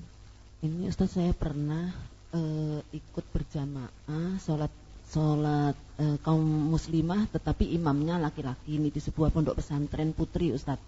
Yeah. Ya. Uh, di situ um, jadi softnya perempuan ini dimulai dari belakang, paling belakang. Nah, setelah penuh lalu di depannya, di depannya. Nah, apakah itu diperbolehkan dan apakah merupakan aplikasi dari hadis Rasulullah gitu bahwa uh, soft perempuan itu paling belakang. Mohon uh, penjelasan. Ya, Bismillah, Alhamdulillah, wassalatu wassalamu Rasulillah. Jazakillahu khairan atas pertanyaannya Ibu. Uh, saya ingin bertanya dulu, apakah uh, antara laki dan perempuan itu tidak ada pembatas? Uh, tidak ada. Jadi imam imamnya itu laki-laki yang imamnya jadi uh, makmumnya itu perempuan semua gitu sih. Makmumnya perempuan semua iya. dan imamnya laki-laki. Ya. Iya. Kalau seandainya memang seperti itu, maka seperti yang disebutkan dalam hadis Rasul sallallahu alaihi wasallam bahwasanya khairu sufufin nisa akhiruha wa syarruha awwaluha. Sebaik-baik sab perempuan adalah yang paling akhir dan seburuk-buruknya adalah yang paling awal. Maka benar itu sudah dilakukan di pondok pesantren tersebut. Karena tidak adanya hijab antara imam lelaki dengan sang perempuan. Maka yang paling utama adalah yang paling akhir. Dimulai dari akhir dulu yang baru setelah itu ke depan lagi, ke depan lagi terus seperti itu tidak mengapa. Wallahu a'lam. Nah.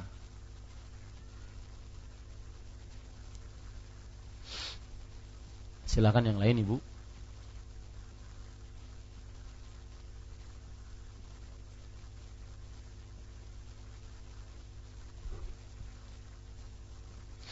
Ada pertanyaan dari SMS dari Ibu di Medan. Apa hukumnya sholat wanita dengan memakai cadar atau masker karena adanya kabut asap? Maka tidak mengapa ya. Karena asal hukumnya adalah tidak boleh seorang lelaki ataupun perempuan untuk memakai e, cadar ataupun menutup wajahnya tatkala sholat. Tidak boleh. Tetapi karena ada keperluan dan keterpaksaan dalam memakai ini karena ada abut asap maka tidak mengapa wallahu alam Bagaimana hukum sholat wanita yang rambutnya tersingkap atau kakinya terlihat? Maka wanita yang rambutnya tersingkap apabila dia tidak menyadarinya, maka tidak batal sholatnya. Tetapi dia kalau dia sadar dan dia e, biarkan hal itu, maka batal sholatnya. Karena Rasul Shallallahu Alaihi Wasallam bersabda, la yaqbalullahu salata haidin illa bi khimar Allah tidak menerima salat wanita yang sudah dalam menggapai haid kecuali dengan menutup rambut kepalanya.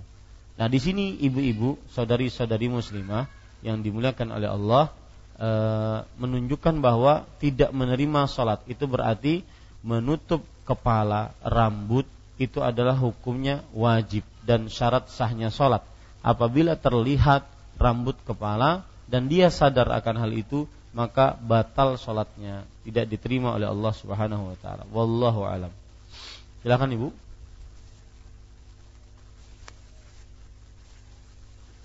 tidak ada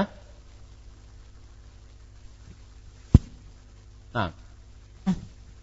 Barakallahu fiik. Fiik barak. Mau menanyakan dalilnya pada azan subuh itu ditambah dengan as-salatu khairum minan naum. Itu aja. Ya. Uh, untuk dalil bahwa azan subuh ada penambahan as-salatu khairum minan naum uh, ada hadis dari Ibnu Ummi Maktum dan juga Bilal bahwasanya uh, Rasulullah Shallallahu Alaihi Wasallam uh, eh, afwan Ibnu Ummi Maktum Bilal tatkala beliau sholat beliau mengumandangkan azan maka beliau mengatakan as-salatu khairun minan naum dan di sini terjadi perbedaan pendapat di antara para ulama. Ya, terjadi perbedaan pendapat di antara para ulama. Apakah as-salatu khairun minan naum itu adalah dibaca e, di azan pertama atau dibaca di azan yang kedua? Kita ketahui bahwasanya azan waktu sholat subuh itu di zaman Rasul Shallallahu Alaihi Wasallam ada dua azan, ya, ada dua azan. Uh, lihat ibu-ibu, saudari-saudari yang dimuliakan oleh Allah Subhanahu wa taala dalam sebuah hadis dari riwayat Abu Mahzurah yang diriwayatkan oleh Imam An-Nasai bahwa disebutkan as-salatu khairun minan naum as-salatu khairun minan naum fil ula minas subuh lihat ucapan salat as-salatu khairun minan naum. As-salatu khairun minan naum itu adalah pada azan yang pertama dari salat subuh. Ya, pada azan yang pertama dari salat subuh. Wallahu alam, Bapak Ibu, saudara-saudari yang dimuliakan oleh Allah Subhanahu wa taala bahwa ucapan as-salatu khairun minan naum, as-salatu khairun minan naum ini adalah uh, diucapkan setelah hayya 'alal falah pada azan yang kedua yaitu ketika untuk membangunkan orang sholat azan, sholat subuh. Ya, pada azan yang kedua ketika membangunkan sholat subuh. Yang jelas itu hadisnya tadi. Ya, hadis riwayat Imam An-Nasai dari Abu Mahdzurah radhiyallahu anhu. Nah, silakan Ibu. Barakallahu fiik, Ustaz. Fik barang. Uh, bagaimana kalau niat itu dilakukan uh, niat aktivitas kita yang mubah seperti makan dengan niat kita untuk bisa memiliki kekuatan untuk beribadah, namun terkadang niatnya itu teringat kala di tengah-tengah kita makan atau setelah selesai makan karena terkadang repot sambil ngasih makan anak, jadi baru teringat saat selesai makan atau di tengah-tengah makan. Ya. Apakah niat itu masih mendapat pahala, Ustadz? Ya. Jazakallahu khairan. Jazakumullah khair atas pertanyaannya. Maka bismillah alhamdulillah wassalatu wassalamu rasulillah maka tetap dapat niatnya Bu. Karena Rasul sallallahu alaihi wasallam bersabda innamal a'malu binniyat. Sesungguhnya amalan-amalan itu sesuai dengan niatnya. Wa innamal likulli imri'in ma nawa dan setiap orang akan mendapatkan seperti apa yang ia niatkan. Kalau seandainya dia makan dan ini salah satu fungsi niat. Kalau saya boleh berbicara Ibu tentang uh, makan ya uh, apa niat niat itu fungsinya ada berbagai macam yang pertama niat fungsinya adalah membedakan tujuan ibadah. Membedakan tujuan ibadah. Ini catat bu fungsi niat. Ini penting masalah niat. Niat salah satu fungsinya membedakan tujuan ibadah. Maksudnya kamu beribadah untuk siapa? Apakah untuk Allah ataukah untuk selain Allah? Maka ini fungsi niat yang pertama. Fungsi niat yang kedua, ibu-ibu, saudari-saudari.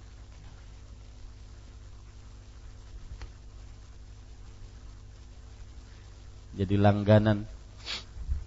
Taib. Ibu-ibu, saudari-saudari, yang kedua yaitu fungsi niat adalah membedakan jenis ibadah. Kalau tadi tujuan ibadah, sekarang jenis ibadah. Jenis ibadah seperti niat adalah membedakan mana jenis ibadah yang wajib dengan ibadah yang sunnah. Ya, mana jenis ibadah yang wajib dengan ibadah yang sunnah.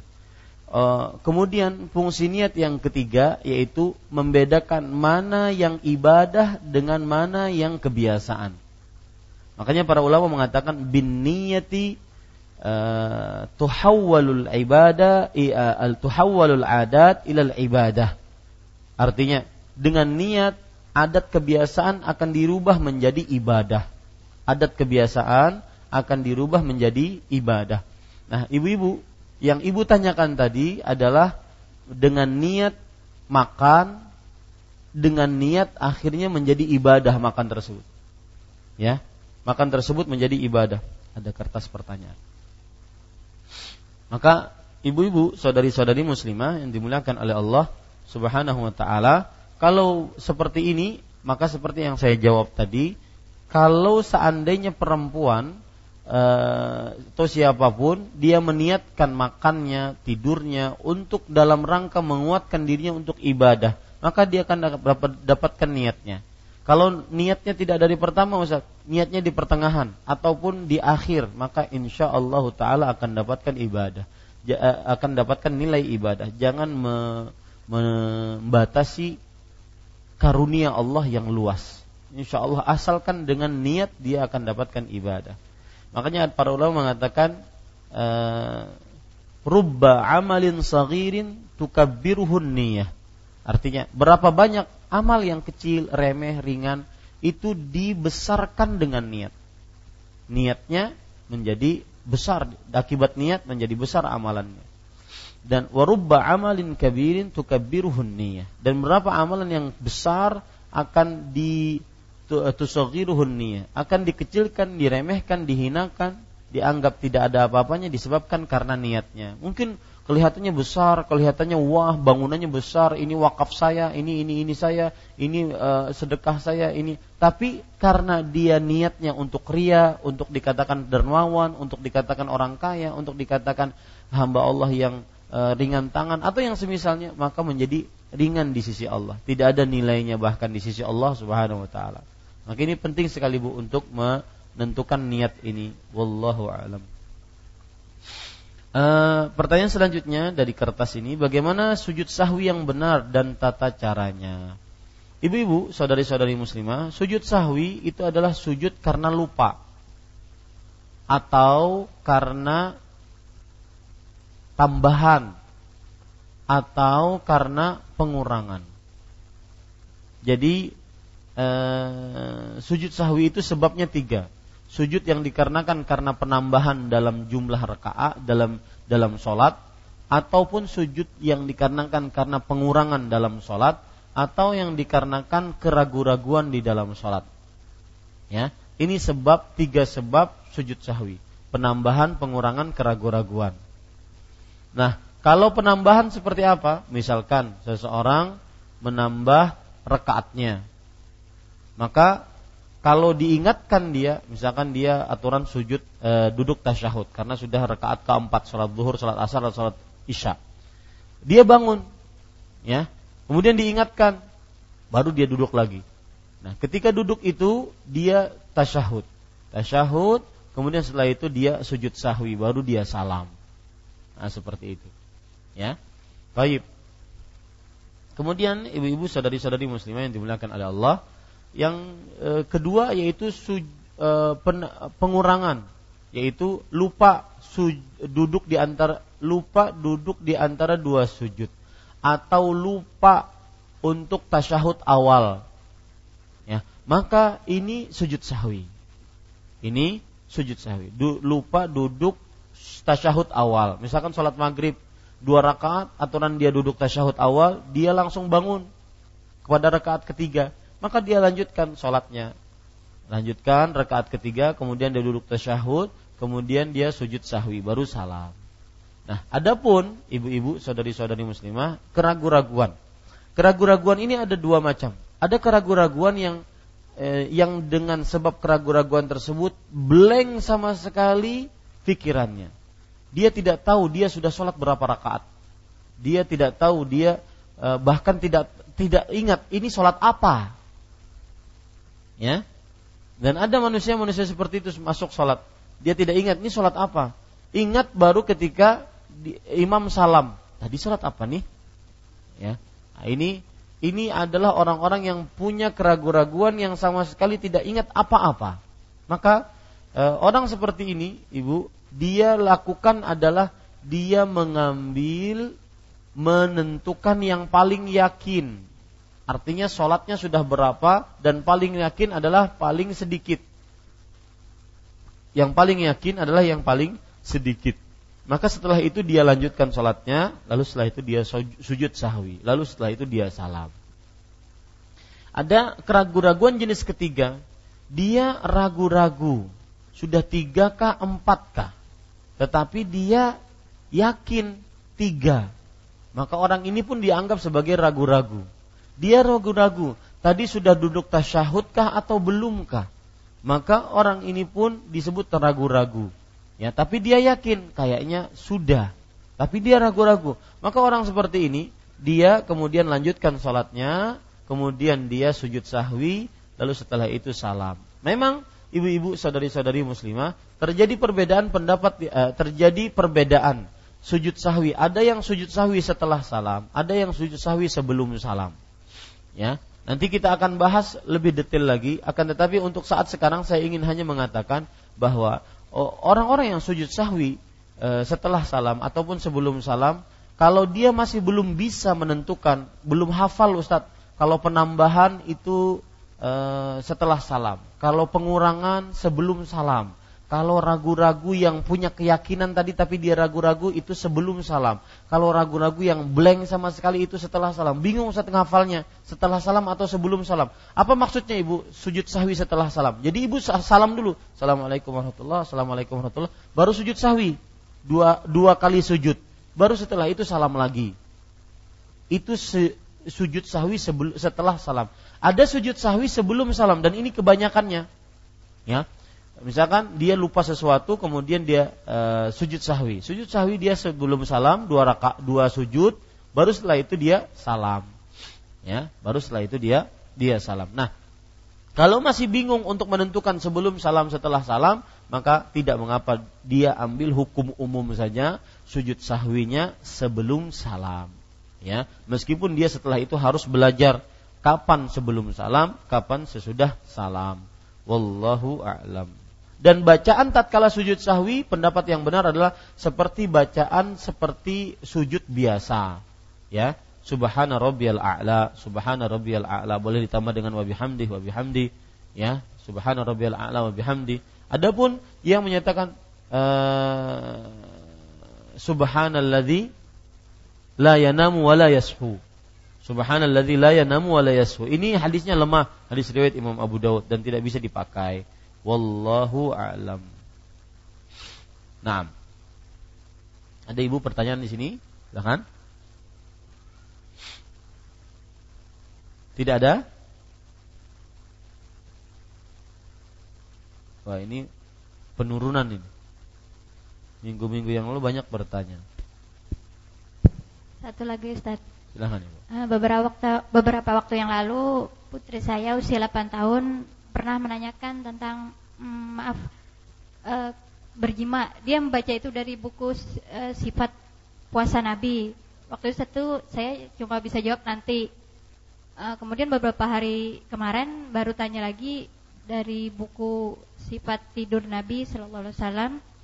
Uh, apa arti uh, katanya maaf keluar mani. Bagaimana menghadapi anak yang seperti ini Ustaz? Apa mengarahkannya gitu? Saya gak berani karena dia belum balik, belum bisa menjawab dengan benar.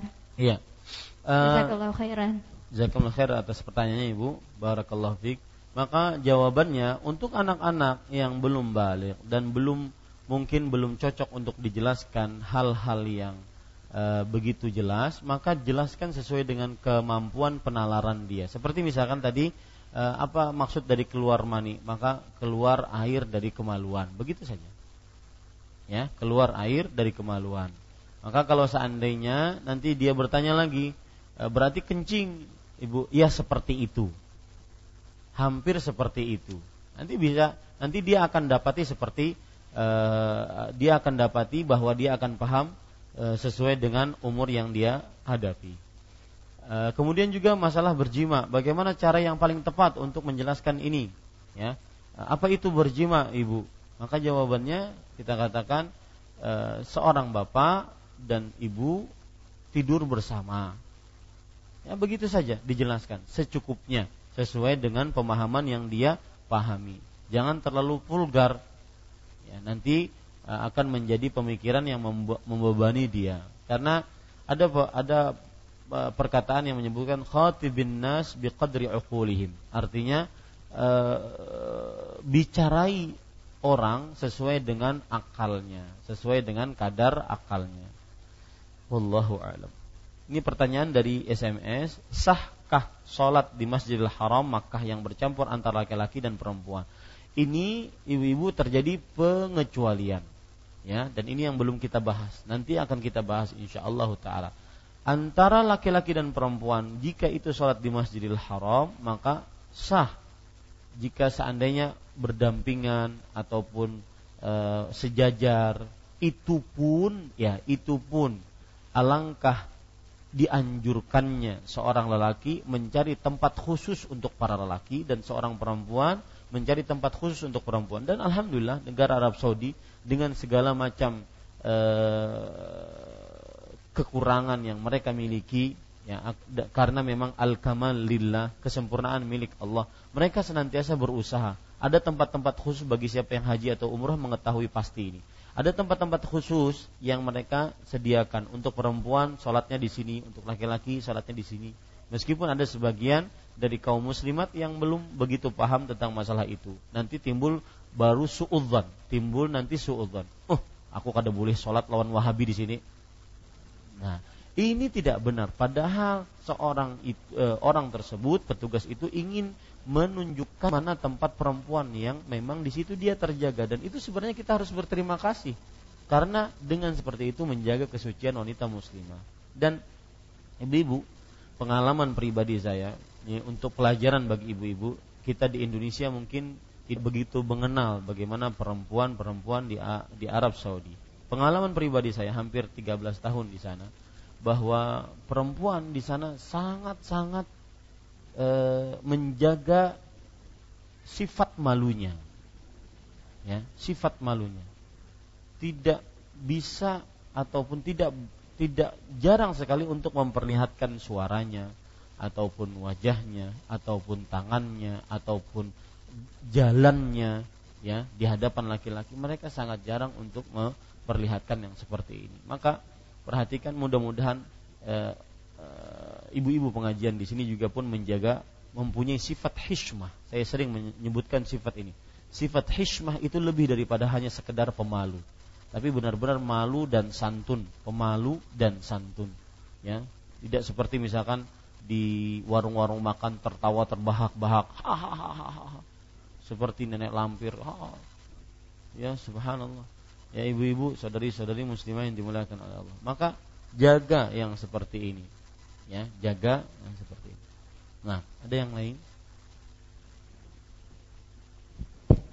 Nah. uh, Ustadz ini ada uh, pertanyaan titipan dari teman karena dia nggak berani nanya sendiri. Uh, dia uh, seorang perempuan yang uh, dia baru mengaji itu Ustadz.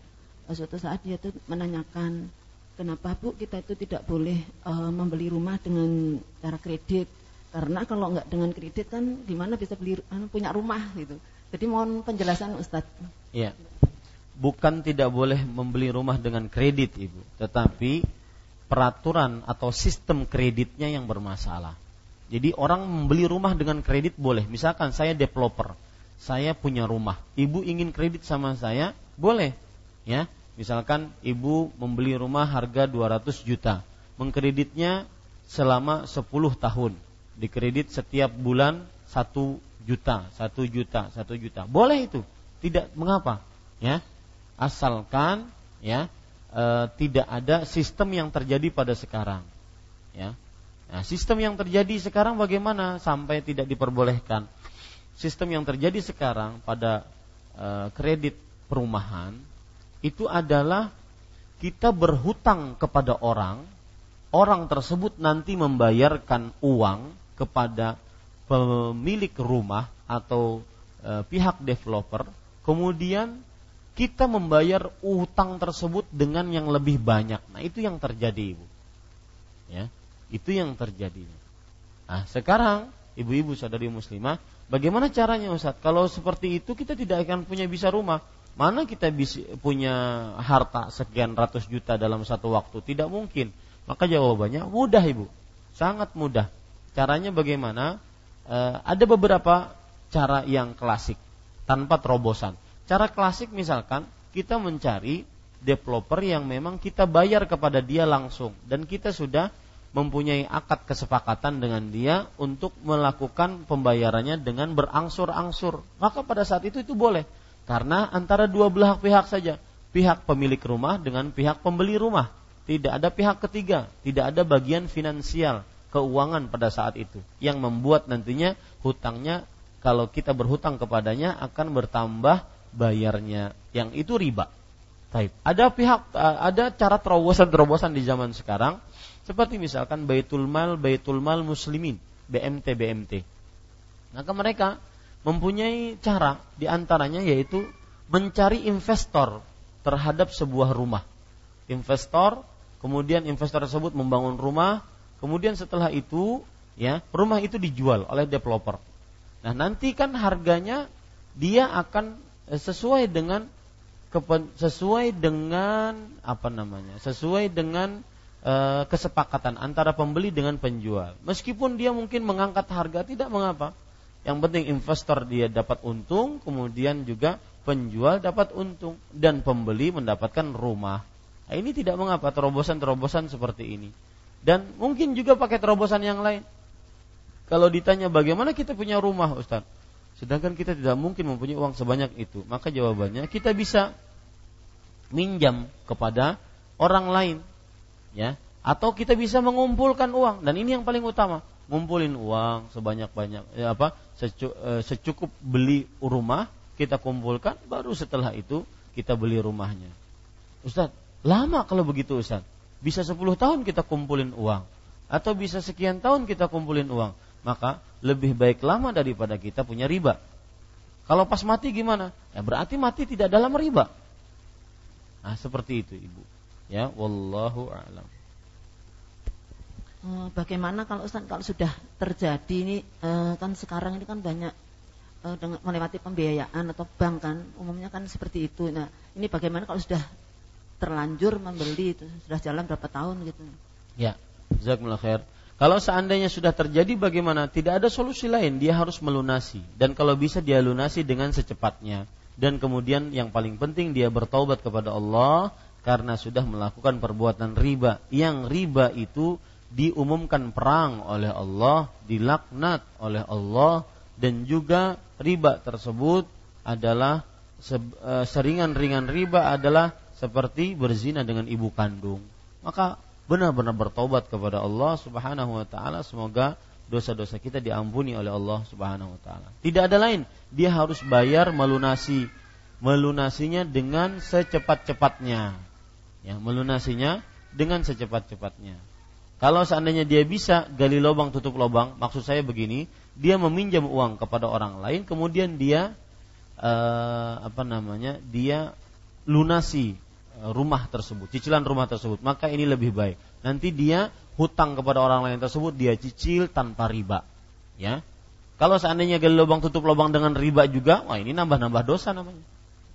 Ya, seperti itu. Dan ibu-ibu, eh, saya pesan eh, di zaman sekarang baik penjual ataupun pembeli diuji dengan musibah riba Ibu sekarang pergi ke dealer motor, dealer mobil. Kadang ibu tidak dapat mobilnya kalau ibu beli cash. Betul apa betul? Nggak dapat mobilnya langsung kalau beli cash. Dipersulit. Ya. Kenapa? Karena dengan e, dengan angsuran atau kredit dia dapatkan keuntungan lebih banyak. Tetapi sebenarnya keuntungan itu sebenarnya sedang menginjak-injak kaum muslim. Makanya hutang itu, ya orang kredit itu kan hutang, Bu. Hutang itu sebenarnya adalah akad kebaikan seorang muslim kepada muslim lainnya. Semestinya muslim yang sedang keperluan, kesulitan, kita tolong, bukan malah diinjak-injak. Jadi orang yang memberikan hutangan dengan riba itu, itu sama seperti orang yang mengejar-ngejar seseorang, kemudian seseorang tersebut masuk ke dalam got, got di dalamnya ada kotoran manusia, kemudian setelah itu digigit anjing gila, kemudian setelah itu ditimpa uh, tiang ataupun tangga, kemudian setelah itu rumahnya runtuh. Ya, ini persis seperti itu. Semestinya orang yang memerlukan itu di ditolong, bukan malah disempitkan. Dan itulah riba. Makanya Syekh, uh, Saleh Fauzan, buku, penulis buku kita mengatakan riba itu lebih bejat, lebih buruk dibandingkan dibandingkan uh, mohon maaf, dibandingkan judi. Ya. Kenapa? Karena judi mungkin yang miskin bisa menang, yang kaya bisa menang. Tetapi kalau riba yang selalu digenjat, kalau bahasa Banjarnya dihinyik, ya, itu yang selalu dihancurkan adalah orang miskin. Bukannya mereka ditolong, malah mereka di, dihancurkan. Ya, ini ada pertanyaan Ibu eh, sebagai penutup kajian kita. Assalamualaikum Waalaikumsalam warahmatullahi wabarakatuh. Maksud dari hadis Rasul Shallallahu Alaihi Wasallam tentang perbanyak doa di waktu sujud. Apakah doa sujud itu sendiri yang harus banyak atau boleh ditambah dengan doa yang lain? Doa sujud yang harus banyak tidak mengapa. Itu yang lebih utama. Saya sering mengatakan kalau dalam perkara ini doa yang paling bagus dibaca tatkala salat adalah yang dibaca oleh Rasul Shallallahu Alaihi Wasallam. Maka perbanyaklah doa-doa tersebut dibaca sebagaimana Rasul Shallallahu Alaihi Wasallam membacanya. Nah, kalau ingin ditambah dengan yang lain tidak mengapa, asalkan berdasarkan dari Al-Qur'an doanya ataupun dari hadis-hadis Rasul sallallahu alaihi wasallam. Wallahu alam. Pertanyaan selanjutnya. Bagaimanakah apabila kami, saya dan suami akan sholat di musola yang berada di airport? Pada waktu itu saya bersama suami untuk sholat. Namun sudah beberapa, namun sudah ada beberapa laki di dalam musola tersebut. Apakah mereka, apakah boleh saya ikut sholat bersama-sama mereka? karena saya saja wanitanya. Catatan musola tersebut hanya satu saja, mohon masukannya. Dan apakah kami bisa membuat jamaah sendirian dengan suami? Maka jawabannya lebih baik ikut jamaah yang ada. Ya, lebih baik ikut jamaah yang ada. Karena Allah Subhanahu wa taala berfirman, "Waqimus shalah wa atuz zakah warka'u ma'ar raqiin." Dirikanlah salat, bayarlah zakat dan rukulah bersama orang-orang yang ruku. Ya, Kira-kira ini yang bisa saya sampaikan ibu-ibu. Jazakumullahu khairan atas e, kehadirannya, perhatiannya. Mudah-mudahan kita diberikan kesehatan, mudah-mudahan kita diberikan ilmu yang bermanfaat, rezeki yang baik dan berkah. Sallallahu Nabi Muhammad walhamdulillahi rabbil alamin. Subhanakallahumma bihamdik asyhadu an la ilaha illa anta astaghfiruka wa atubu ilaik. Wassalamualaikum warahmatullahi wabarakatuh.